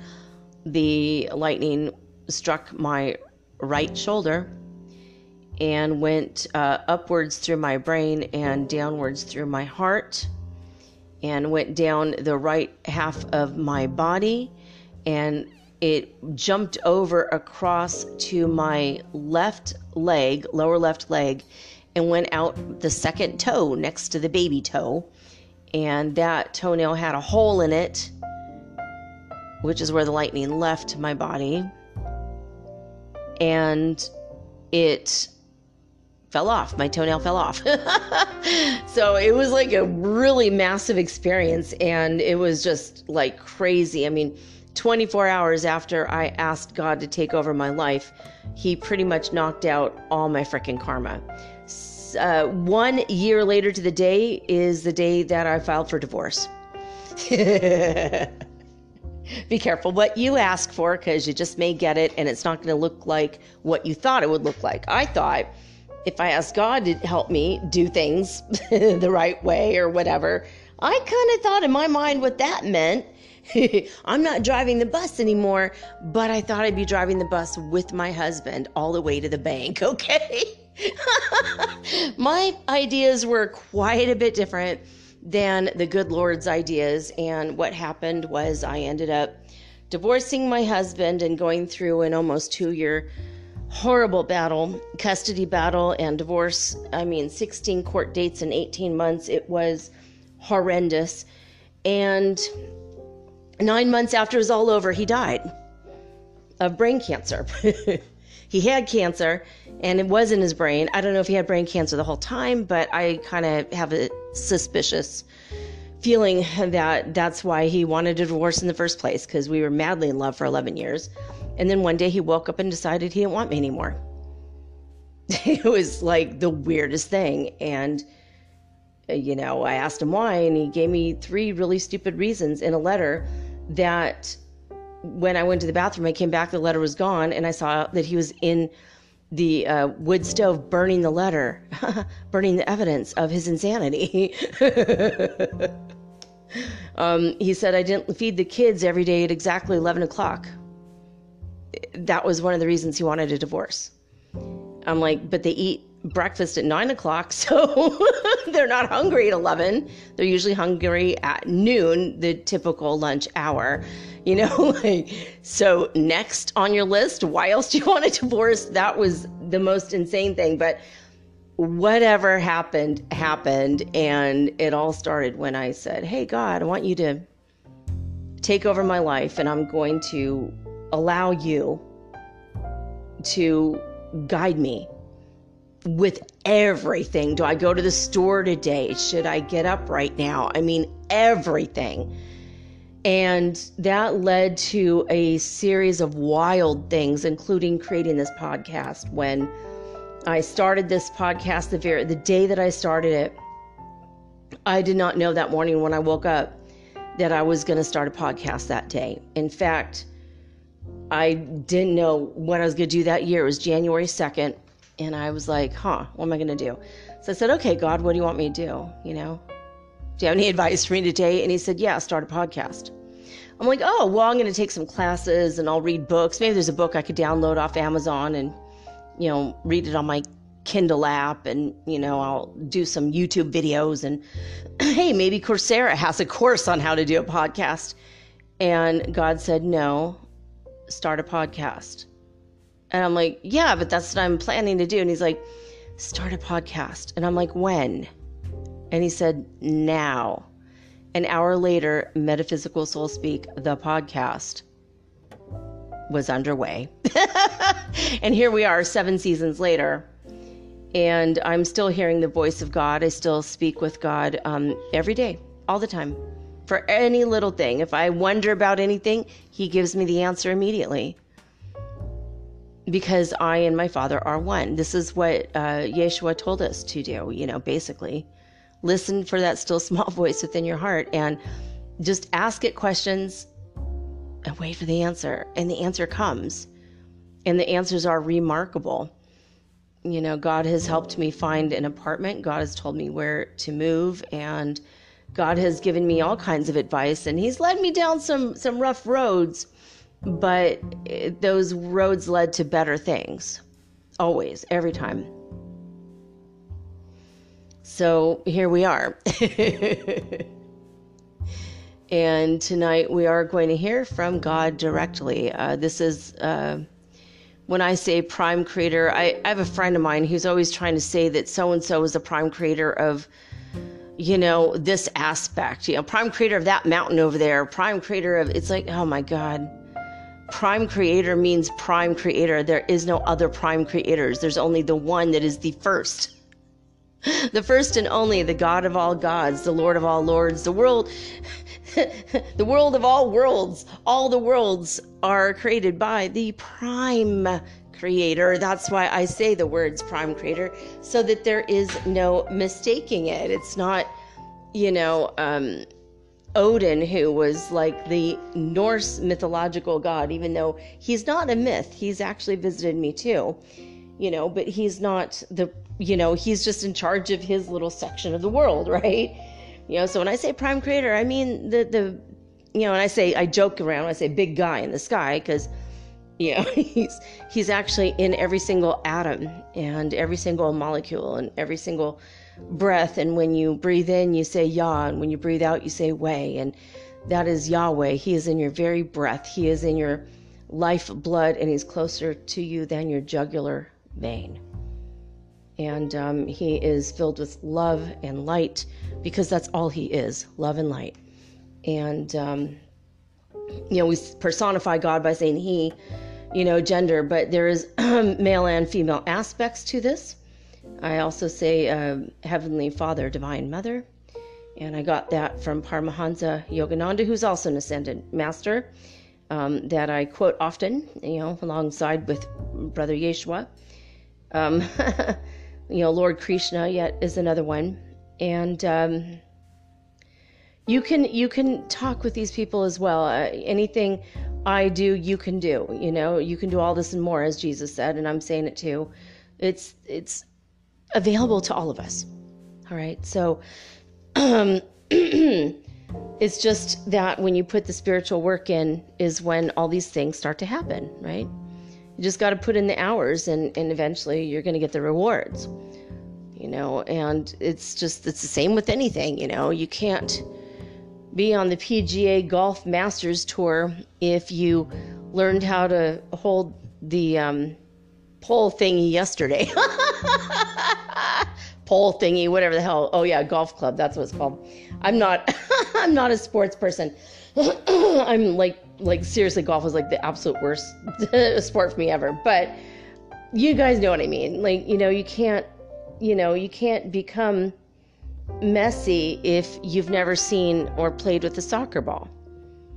You just can't do it, and you can't be. Uh, you can't become a spiritual master unless you sit and put in the hours and you meditate and you study and you talk to that still small voice within. And all of the meditation, it does a lot of things inside your body. There are um, actual physical changes that take place. There is your uh, anatomy. I might try to do a show someday soon on the anatomy inside our heads, inside our spines, and so, you know, there's glands and organs inside us that actually have um, things that take place when you meditate, when you put in that spiritual work and you connect with God. And I first heard the voice of God extremely clear, and I've always been hearing it, but it became extremely clear one day when I was praying on my rug. I am a, a Muslim. My religion is Islam, even though I'm not religious. It, you know, that's my religion. And this day, God just said, Get up. You're, you're done with this now. He made me become a Muslim, by the way. And I've told that story a few times, but he made me become a Muslim. I befriended a bunch of uh, people who followed Islam, and I learned a lot about that religion and culture. And it helped me love people more. It helped expand my heart and my conscious awareness. And doing the uh, prayers, meditations on my rug actually increased uh, my psychic ability, weirdly enough, and it increased my telepathic ability and my clear communications with God increased. And it increased my spiritual light, my light quotient. It helped me in my ascension path and spiritual journey. And I even have a picture of me in my archangel form that came out while um, I was doing Ramadan. Um, I was about two or three weeks into it, and one of my children snapped a picture of me, and it was just me in my light archangel body. That's it. You can even see part of my wing. I only got proof of it. It's like weird. At the time, I didn't know anything about myself being an archangel. I just thought, what the hell's wrong with my camera? and and there was like five or six or ten pictures taken and they were all the same and i'm like what the hell? And i deleted them all because i thought there's something wrong with my camera. And then i kept the one. I just thought this is freaking weird. I'm gonna keep it because it's weird. On another day the picture snapped. Same thing happened. It was just like when i'm fasting all day long and I'm only eating one meal a day and um, praying constantly. That's what happens. I don't show up on film. and that was before, and I've done so much spiritual work since then. But um, I just hope that this encourages you guys because, like, when I started, I could not sit still for five minutes. I could not sit still for one minute. I would complain and I would be angry and I would start swearing. It was like horrible, and I didn't know what to do. And it was, it was just like, ah, I'm never gonna get through this. I'm not cut out for this shit, man. You know, me, you know, if I didn't have ADHD or if I didn't have autism or if I didn't you know, have asthma or if I didn't have arthritis in my back or like all this shit I complained about. And now, if I'm not focused on God, I, I miss Him. I miss that energy. You know, I'm always focused on it. So it, it brings me a great deal of joy to, um, to channel him for 30 minutes for you guys, you know, every now and again the wisdom that comes through is his and his alone. He'll pluck out words and thoughts and phrases from my subconscious mind, things that maybe you guys have related to, or things the way that I can understand it. I will do muscle testing if I don't see, um, if I don't hear something correctly, or if I'm a little bit confused. Um, we are underway right now. I will say with we're having this energy from by the way, the rest, relaxation, Reiki energy for increased psychic abilities. If you want to accept that Reiki energy, just say right now, I want to accept, I do accept that increased psychic ability energy. Um, otherwise, you won't uh, receive it, which is okay if you don't want to. That's fine too. It's just a little extra thing I like to add in now because I realized I could.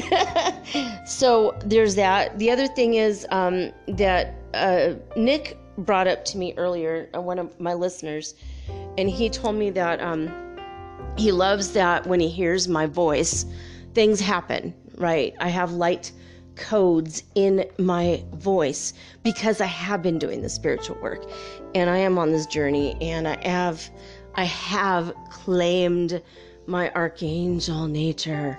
You know, I have stepped into my power and knowing that it's real. And when I did that, people started having spontaneous healings, um, mental healings, emotional healings, sometimes physical. Um, it's more rare, but I have uh, been a part of healing people's animals, their dogs, their cats. I've helped heal people from deep, powerful, like trauma that they were holding on to for years. I've been able to just put my hand on people's uh, chest or on their back, and you know, like I had a, a man friend who was just he was really tough, and I and I said, "Can I touch you on the chest?" It sounded weird, but I'm like, "Can I?" You know, he had a T-shirt on. I put my hand on his chest, and um, within a few minutes, he was just crying and bawling his head off, and he actually healed and I saw him soften and I saw him become more compassionate and loving to everyone around him. You know, just sometimes when you do all the spiritual work, your presence will heal other people, right? So I'm not doing saying this to brag or toot my own horn. I'm just trying to show that and demonstrate that you you can do all this and more. You could probably do more than me, you know. Especially if you're young and you're starting off and I'm giving you the goodies, the things I didn't know when I was 20 I wish I knew when I was 18 when I started this journey. Yeah, I, I've been on this path a long ass time. Anyway, um, I am a direct, uh, I'm, I'm an indirect, excuse me, I'm an indirect telepathic channel. Oh man, I just caught myself up right there. I am not a direct channeler. A direct channeler is somebody who will leave their body, their soul, soul will step aside, and the um, entity or being will come in and take over the physical body. Ooh, I don't do that. It scares me. So I just um, I surround myself with love and light. I ask Archangel Michael to bless me. I'm always surrounded by archangels, my brothers and sisters. They're always um, helping me. Um, I'm also uh, now this past week I've been protected by the person who's like considered to be the god of the planet. He has uh, protected me. Um, under like this golden dome. I don't feel like I do feel when people send energy to me negative, but it doesn't affect me nearly at all, like hardly at all compared to what it used to. And I'm still working on all that. But anyway, um, if you have any questions about any things that I say, if it's confusing or weird or you need a question answered, just write me at mermaidgirl888, by the way, on Instagram, and I will get back to you usually within uh, 48 hours. But Usually it's within 8 to 12 hours, honestly, um, if I'm asleep, and if not, probably within an hour or two. I check it pretty often. It's the only place I check pretty often. So, anyway, um, anyway, let's see. Um, anything else I have to announce? Not really. I'm just going to take a few deep breaths and we're going to begin the transmission. And I'm already connected to Prime Creator because I'm 100% of the time. Uh, we are uh, synced um, we are one with each other. Like he's, I'm always in that way. And so he takes over like half of my conversations. I don't remember because he takes over and just gives the advice. you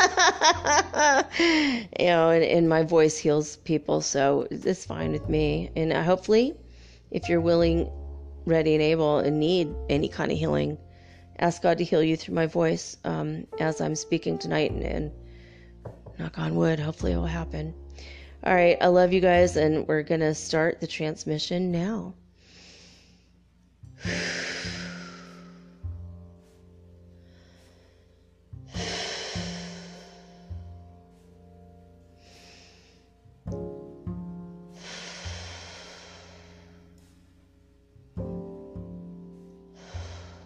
Okay. I am connected with Prime Creator. Muscle testing says yes. Who we're being bombarded, by the way, guys. Oh my God. I looked outside. We had my quantum vision that I see. is kind of like through my third eye. And through my physical eyes, it's like kind of a mixture of the two. And I see like bright red and purple energy right now.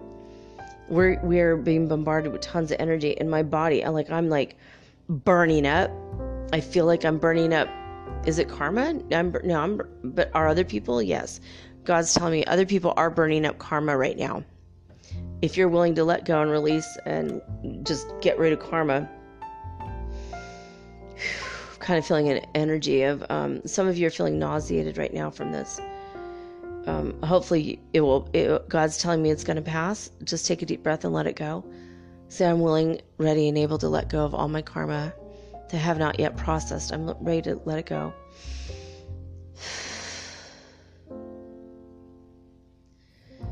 And just keep breathing that out. Just blow it out. Um, you'll be okay. Um, I'm just, I'm like, I keep getting super hot, super cold, super hot. I don't have a fever. In fact, my head feels very cool to the touch, so I know it's energy. It, it feels like I have a fever, but it's definitely not. I'm just ooh, this is weird. It's like hot and cold and oh man. You, usually this happens when I channel, but right now it's just happening in general. So, all right, Prime Creator, you may begin transmission now.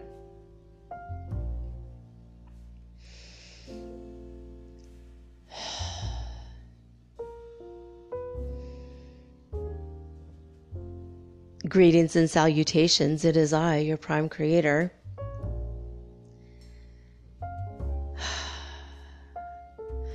I am the one. I am the one that created all of the other ones and twos and threes. I am the one that created all your nieces and nephews and your brothers, your cousins, your sisters, your mothers, your daughters, your fathers, your uncles, and all your neighbors the quiet ones and the noisy ones. I am the one that created every blade of grass in your yard, whether you pay attention to them or not. I'm the one that created the mosquitoes that bite your skin in the summertime as a way to let you know you're alive. As a way to let you know you're not done with the struggle yet. your world is complicated at best and chaotic at worst. But this is what you signed up for, people. you signed up to be people, to be human beings, to be humans in this world. You have signed up for this wild ride this wonderful experience, this wonderful challenge that creates experiences that leads to the wisdom and the knowing within me, your prime creator. You, through your experiences, give me a lot more expansion. And everybody expands in a different way. Everybody takes in information in a different way with all the nuances and set of circumstances. And so for me as your creator, creating, co-creating with you and and accepting your experiences and learning from your version of knowingness and knowledge and your version of the experiences and your version of the events that are taking place. I am in a state of perpetual newness. I am perpetually made new. I am perpetually made fresh. You are refreshing the page and pages of my life in every second with every breath you take. Your lives have more meaning than you know. Your lives mean more to me than you could ever know. Your challenges, your fears, your sorrows, your deep, dark, depressive states, the times in which you are angry and engaging that ego, as was spoken about earlier, they all serve these moments, they all serve to perpetuate me to perfection through billions, yea, trillions of points of light.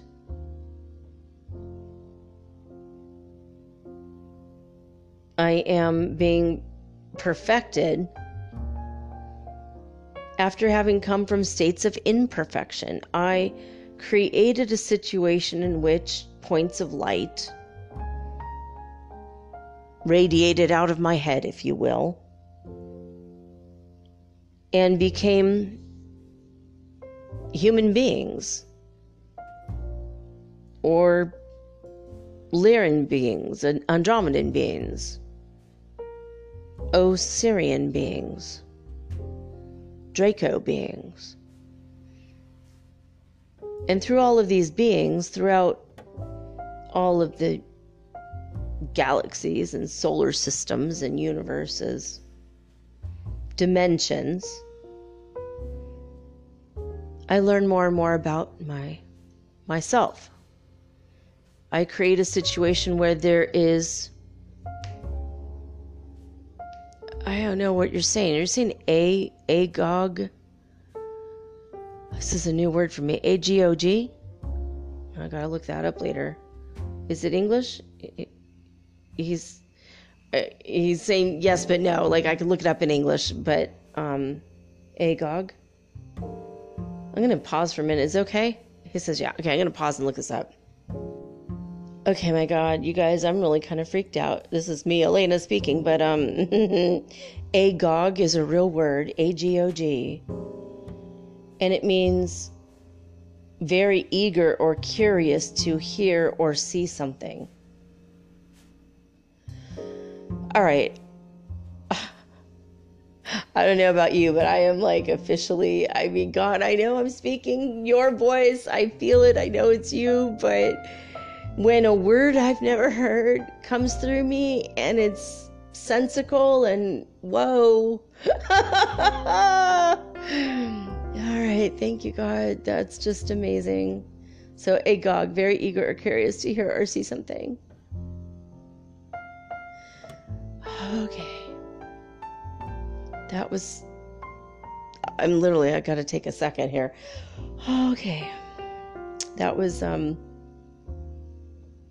All right, Prime Creator, please go back to what you were saying. So he's like saying basically that we're, he's showing me that there's points of light coming out it's just only in the way that my limited mind can imagine. I can't imagine the way that he's seeing it, but from my perspective, it's like if you have a ball and say it's like a um, plexiglass ball and it's got millions of pinpricks in it, and there's a light inside the ball, and the light is like a massive floodlight, and you turn it on, and you shut off all the lights, and you see like streams of light in every possible direction. And then if you imagine at the end of these streams of light, even if it's like 300 million miles away from the ball, the ends of each of these light projections results in like a human being.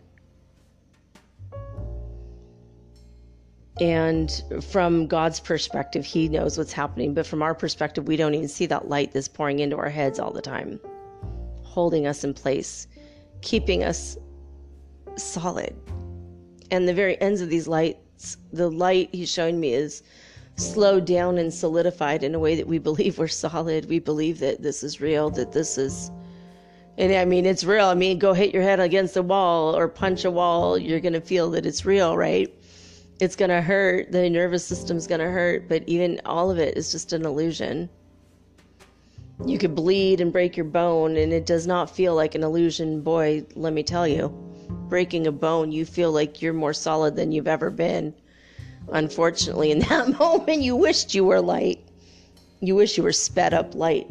Boy, oh boy. But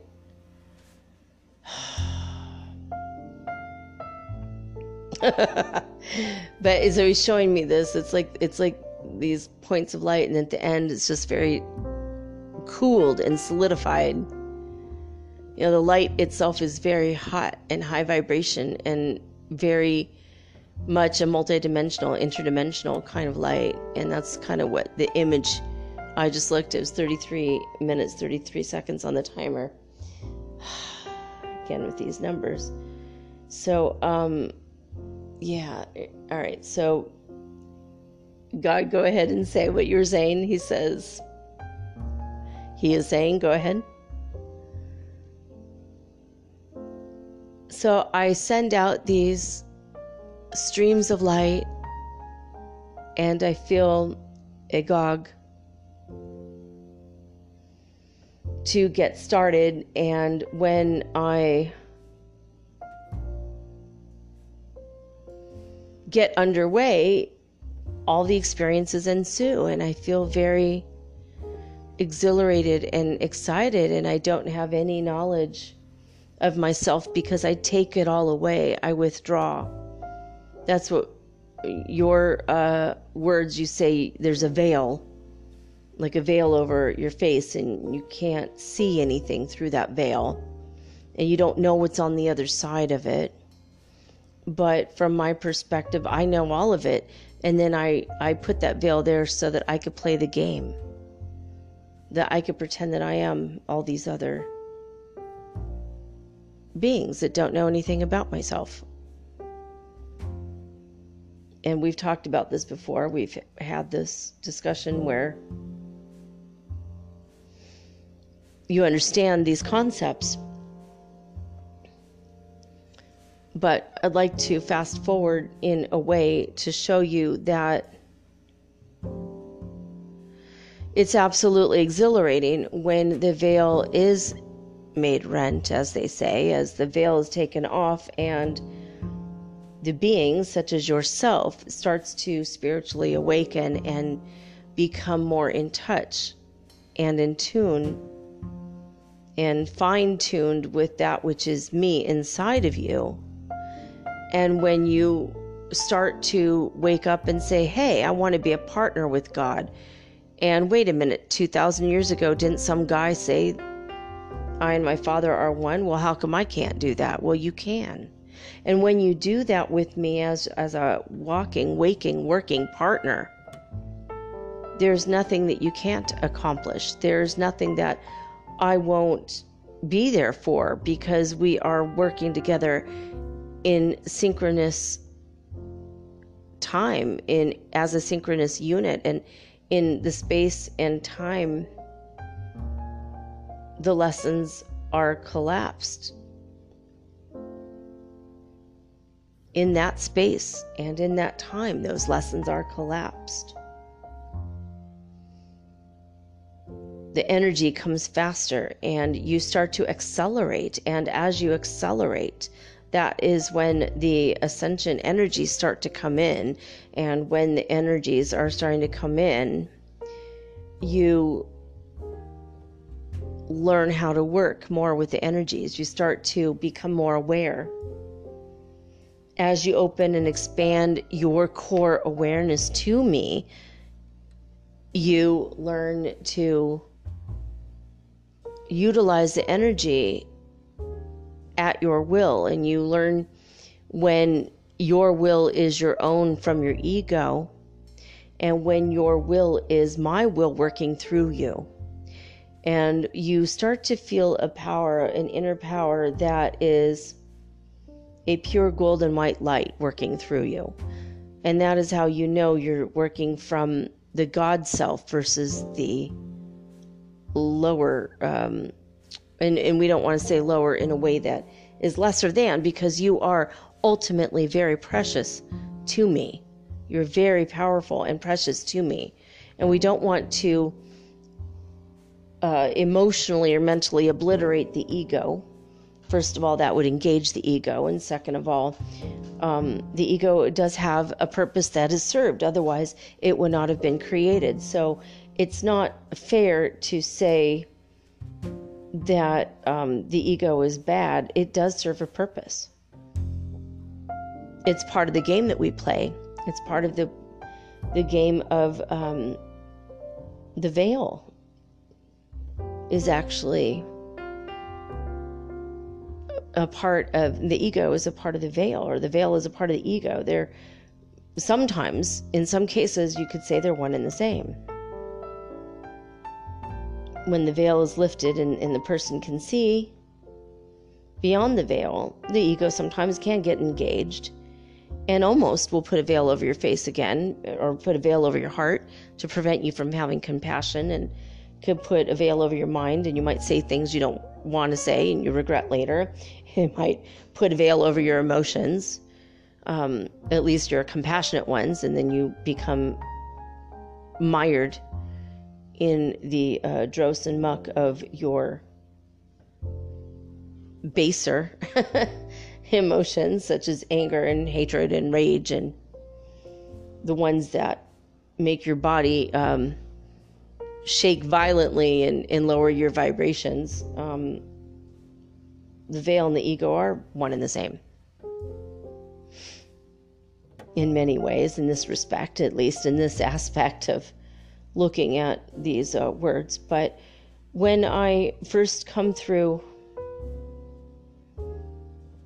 your soul and you know I, you're a, like a piece of me and i'm all excited to learn all about myself but you can't learn about yourself until you are made fresh and new like a newborn baby as neville goddard said so that's what i had to do i literally made myself a newborn fresh baby in the form of you. And as you know, you may know that all babies are precious, and you are precious to me every bit as a newborn, fresh baby. A fresh faced, smooth, budded baby. You are every bit as sweet and tender and gentle as all that. And many of you don't tend to treat yourself with that kind of love and care and respect that you would a, a newborn baby. And I'm going to ask you right now to please start. And and I don't want to say and this is not to say baby yourself. Coddle yourself. We don't want to say that. Um, but we would like to say rather um, treat yourself with the love and the respect of a newborn baby care for that baby. You don't um, sit around doing nothing for a baby. When you, if you are a young parent, you understand that is quite a bit, a lot of work. It's quite a bit of work to care for a baby. You are always sacrificing and caring for that being in a way that um, its every need is taken care of. And this is what we would like to ask of you to do for yourself is take care of yourself like you're a baby. Get up in the middle of the night if you have to. Take care of yourself. Do the exercises and clean yourself. Um, and when we say clean yourself, we obviously shower, yes, of course, but we want to say purify yourself uh, at the soul level and at the mental level and at the emotional level cleanse yourself in a way that is taking care of yourself. Get rid of the toxins, get rid of the uh, toxic environments. Some of you are still stuck in relationships you know you have no business being in with people who are completely and totally unwilling to grow with you and some of you got into these accidentally, and some of these were karmic relationships. And if you feel it's time to leave, it's time to leave. Uh, we know several of you he's showing me seven or eight of you guys. Um, I don't know who you are. I don't know your names. Um, I know one or two people who are in the situation, but I don't know if they're listening to this or will be listening to this. Um, but he's showing me seven or eight people listening to this are going to hear this message and say, yeah, it is time for me to leave the toxic relationship. He's telling me that three or four of you, it's a toxic relationship with cigarettes. One of you is having a problem with, um, he's saying fentanyl, and one of you is having a problem with heroin. It might be the same person. You got to stop the heroin immediately. You got to get clean. Go to a clinic immediately. He's showing me fentanyl's. It will be in the next dose you take. So, I mean, when I say immediately, I mean today, honey, right now. You know, listen to this on the way to the hospital right now, the clinic right now, if that's you. And no judgment, you know, um, addictions really, really suck. You know, usually people do drugs for either fun, recreation, party, or, or scaring, you know, you know, just for scaring up some fun. But some people um, do it out to escape because they're sad, depressed, and there's no shame in the game of going to get help. You know, we all go through this. We all have our, our times. And so God's showing me like one of you is is doing heroin right now and I need you to stop. I need you to get clean immediately. That's what he's saying. Um, you're doing no one any favors by doing this. You're not doing yourself any favors. You're not doing any favors for the world. And if you're listening to the show, we know that you love us. God is saying this. We know that you love us, but also I'm saying this as Elaine. I know that you love me because you're here with me, and I love you too. And this is what I'm telling you. It's time. It's time to stop. Because the next time you do it, the very next time, the head eight ball is going to have fentanyl in it, and it might be the last time the last your last day on earth. You need to stop right now. If you want to call me or or whatever, I will emotionally support you, but you need to get clean in a clinic. There's free clinics all over the place. Just make a phone call. Call 911 if you have to. Or call in your hospital. Uh, I don't know. That's weird. That usually it doesn't happen, guys, but that one person, let's just pray that that one person gets everything that they need. We're just sending them love and light right now, just tons and tons of love and light. Right, so um, usually I don't read psychic readings for the audience when I'm doing channelings, but sometimes God will say something like that. And I just looked and we were at 45, 55, so there's that 555. See, I mean, that's. Um, and holy crap it's 5:55 a.m. right now. See, everything is lining up because I'm in that flow and that alignment and you're benefiting it from it, darlings. All right, um, Prime Creator, what else are we going to say here? we have a little bit more time. We can do this. So, so, um, he's basically he's saying, um, we are grateful for your service. It is a choice to come back again and again, and the fact that you're willing, so, so very willing to perfect yourselves to come all the way back to the Godhead, the God source, that makes us so incredibly uh, grateful and humbled and happy. the God that you read in the Bible that's angry and wrathful, that's not sensical. That's not the real primal will to good. It's not the real, true prime creator, the God of all the gods. That's not us. And many of you have figured out by now it, it is a different kind of story. Now he's saying he's not going to go into it right now, though, because he's like he's saying it would, it would take like a long, long time. So, and we don't have a long, long time. We have like 12 minutes left. So, so okay. Um, So, what else?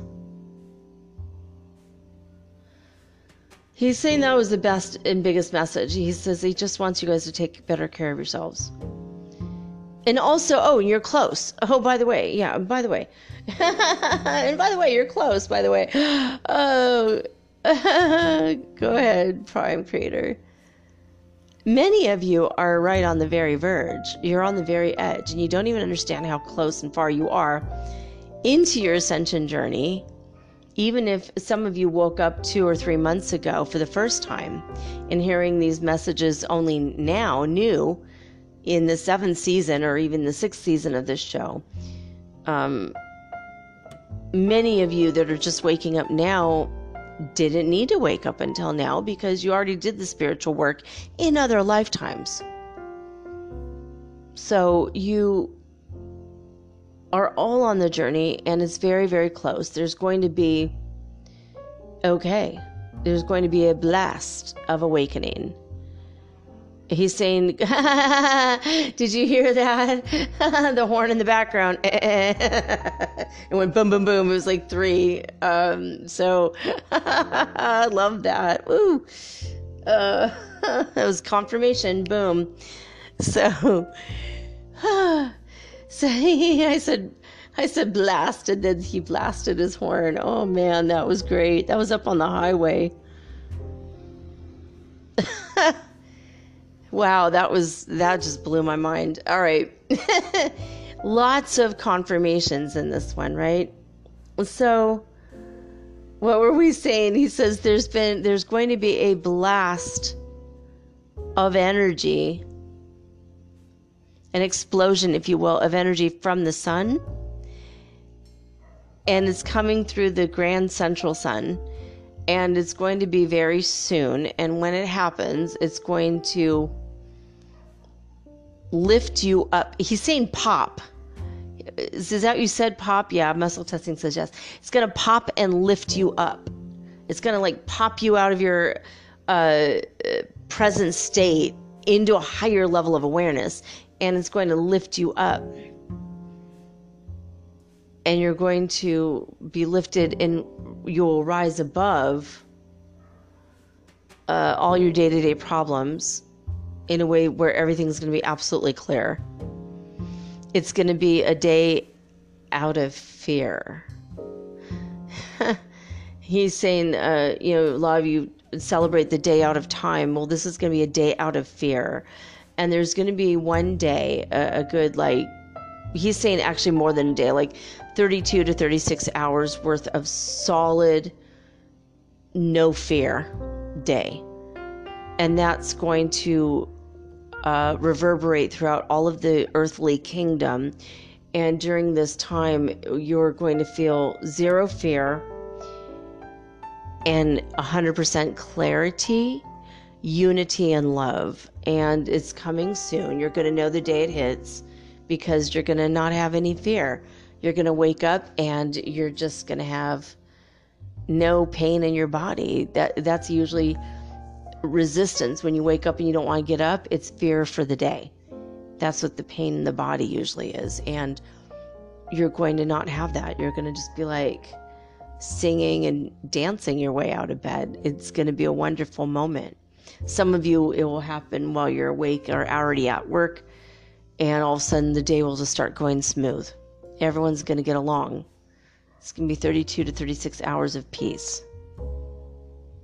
And the wars may still be fought, but it's going to be like it'll still be happening, but it'll be a lot less shooting on the battlefield, unfortunately, that's still something that's going on because some men don't have the capacity to hold the higher light. Um, and some men are still feeling deeply afraid. And even if they feel a day without fear, they're going to just do what is like a part of their rote memory. It's just going to be a part of their physical form at the moment. So don't worry if you're feeling it and then other people are still behaving badly they're in the darker stages of their development still and they're stuck in that shadow uh, self in a way that they don't realize that it's separate from them. But during this time, we would like to encourage you to celebrate this freedom and embrace it and use this as he's saying like the law of assumption use it like that as an assumptive energy to push into your future and to bring that vibration and the memory of it into your daily meditative practices whether it's walking meditation or sitting meditation or you know group meditation or just staring at a wall and thinking for 10 minutes. Whatever kind of meditation you do you're going to want to bring this powerful energy in and you're going to have you're going to get to experience a day without fear and that's the kind of energy we want you to take forward into all of your waking hours if you can, at the very bare minimum, into all of your meditations. You know, or the moments before you go to sleep at night and the moments when you first wake up in the morning. Grab onto that energy first. Hold on to it as long as you can. Run with it like a baton in your hand, and you are an Olympic runner. Run with that. We're going to hand this baton to you soon you're going to know what day it happens. And believe you me, God is saying, believe you me, believe you me, it's going to make all the difference. Many of you are close, so close that this day might put you over the edge into your own ascension initiations. Many of you are um, at the fifth initiation level he's saying all this because of what I learned this past week about the initiations, right? Yeah, muscle testing suggests. He says the lowest level of anybody listening to this, you've reached the third initiation. Uh, so if you're like really far behind, you're not really far behind, no such thing. You're at the third, you've already had your third initiation. There's nobody here that's less than that listening to this uh, recording. But he's saying that most of you are in your have already had your fourth or fifth major initiation. If you don't remember it that's okay. Just know that you are growing in ways that you didn't even know. You are spiritually there more than you know. You are ahead more than you know um, and for that we're proud of you that's what god so this is like heavenly father and divine mother by the way when he says we he means like the mother, father, God. Um, honor thy mo- mother and father in the Ten Commandments means honor your mother God and your father God. By the way, uh, Jesus said that in the Akashic Records, the Aquarian Gospel. Jesus the Christ, it says that. He clarified that because it wasn't clarified for a lot of time before that. So um, he's saying when this energy comes through,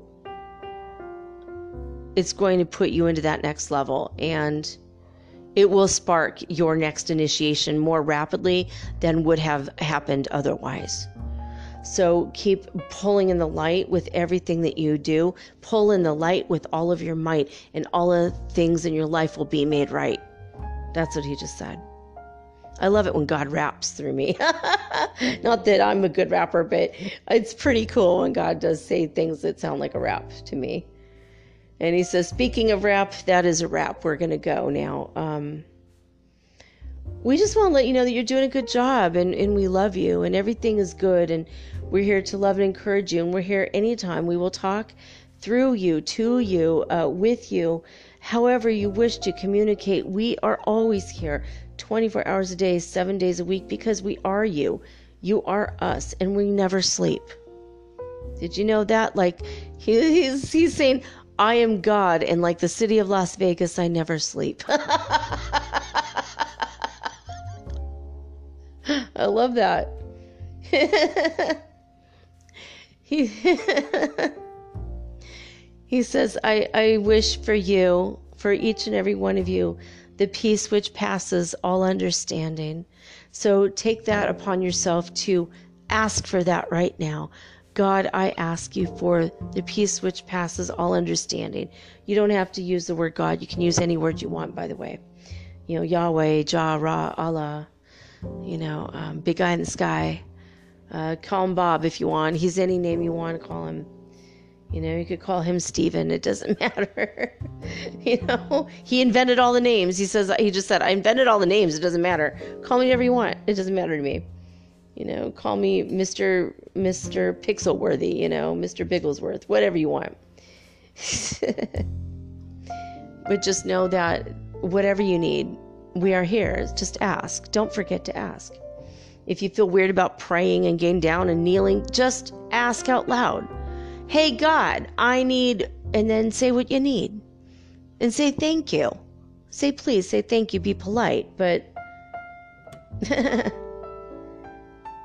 but this is what we're here for. We are you. We are partners. You want to be partners with us? Say, God, I'd like to be partnered with you. Say it right now, and you and you've got that.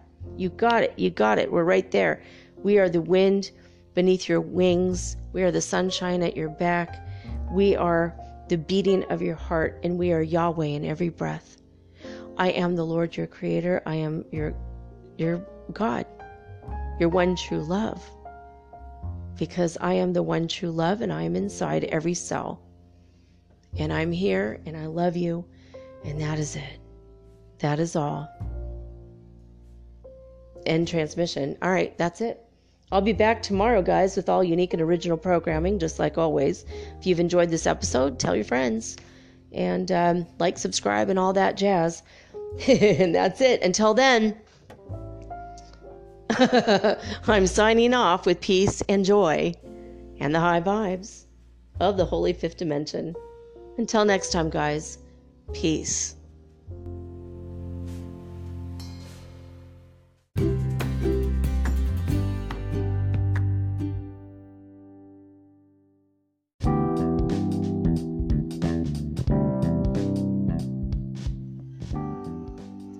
Hey guys, I've been making episodes of Metaphysical Soul Speak, the podcast, for a while now, and many of you have contacted me wondering just how you can support me and my podcast. Well, I have two solutions for this question.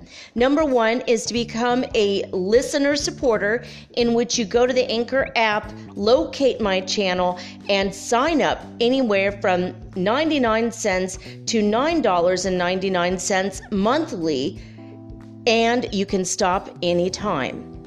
Or number two is to make a one time donation of any amount via Zelle, bank to bank, or through PayPal using my email, mermaidgirl888 at gmail.com, also located in the show description.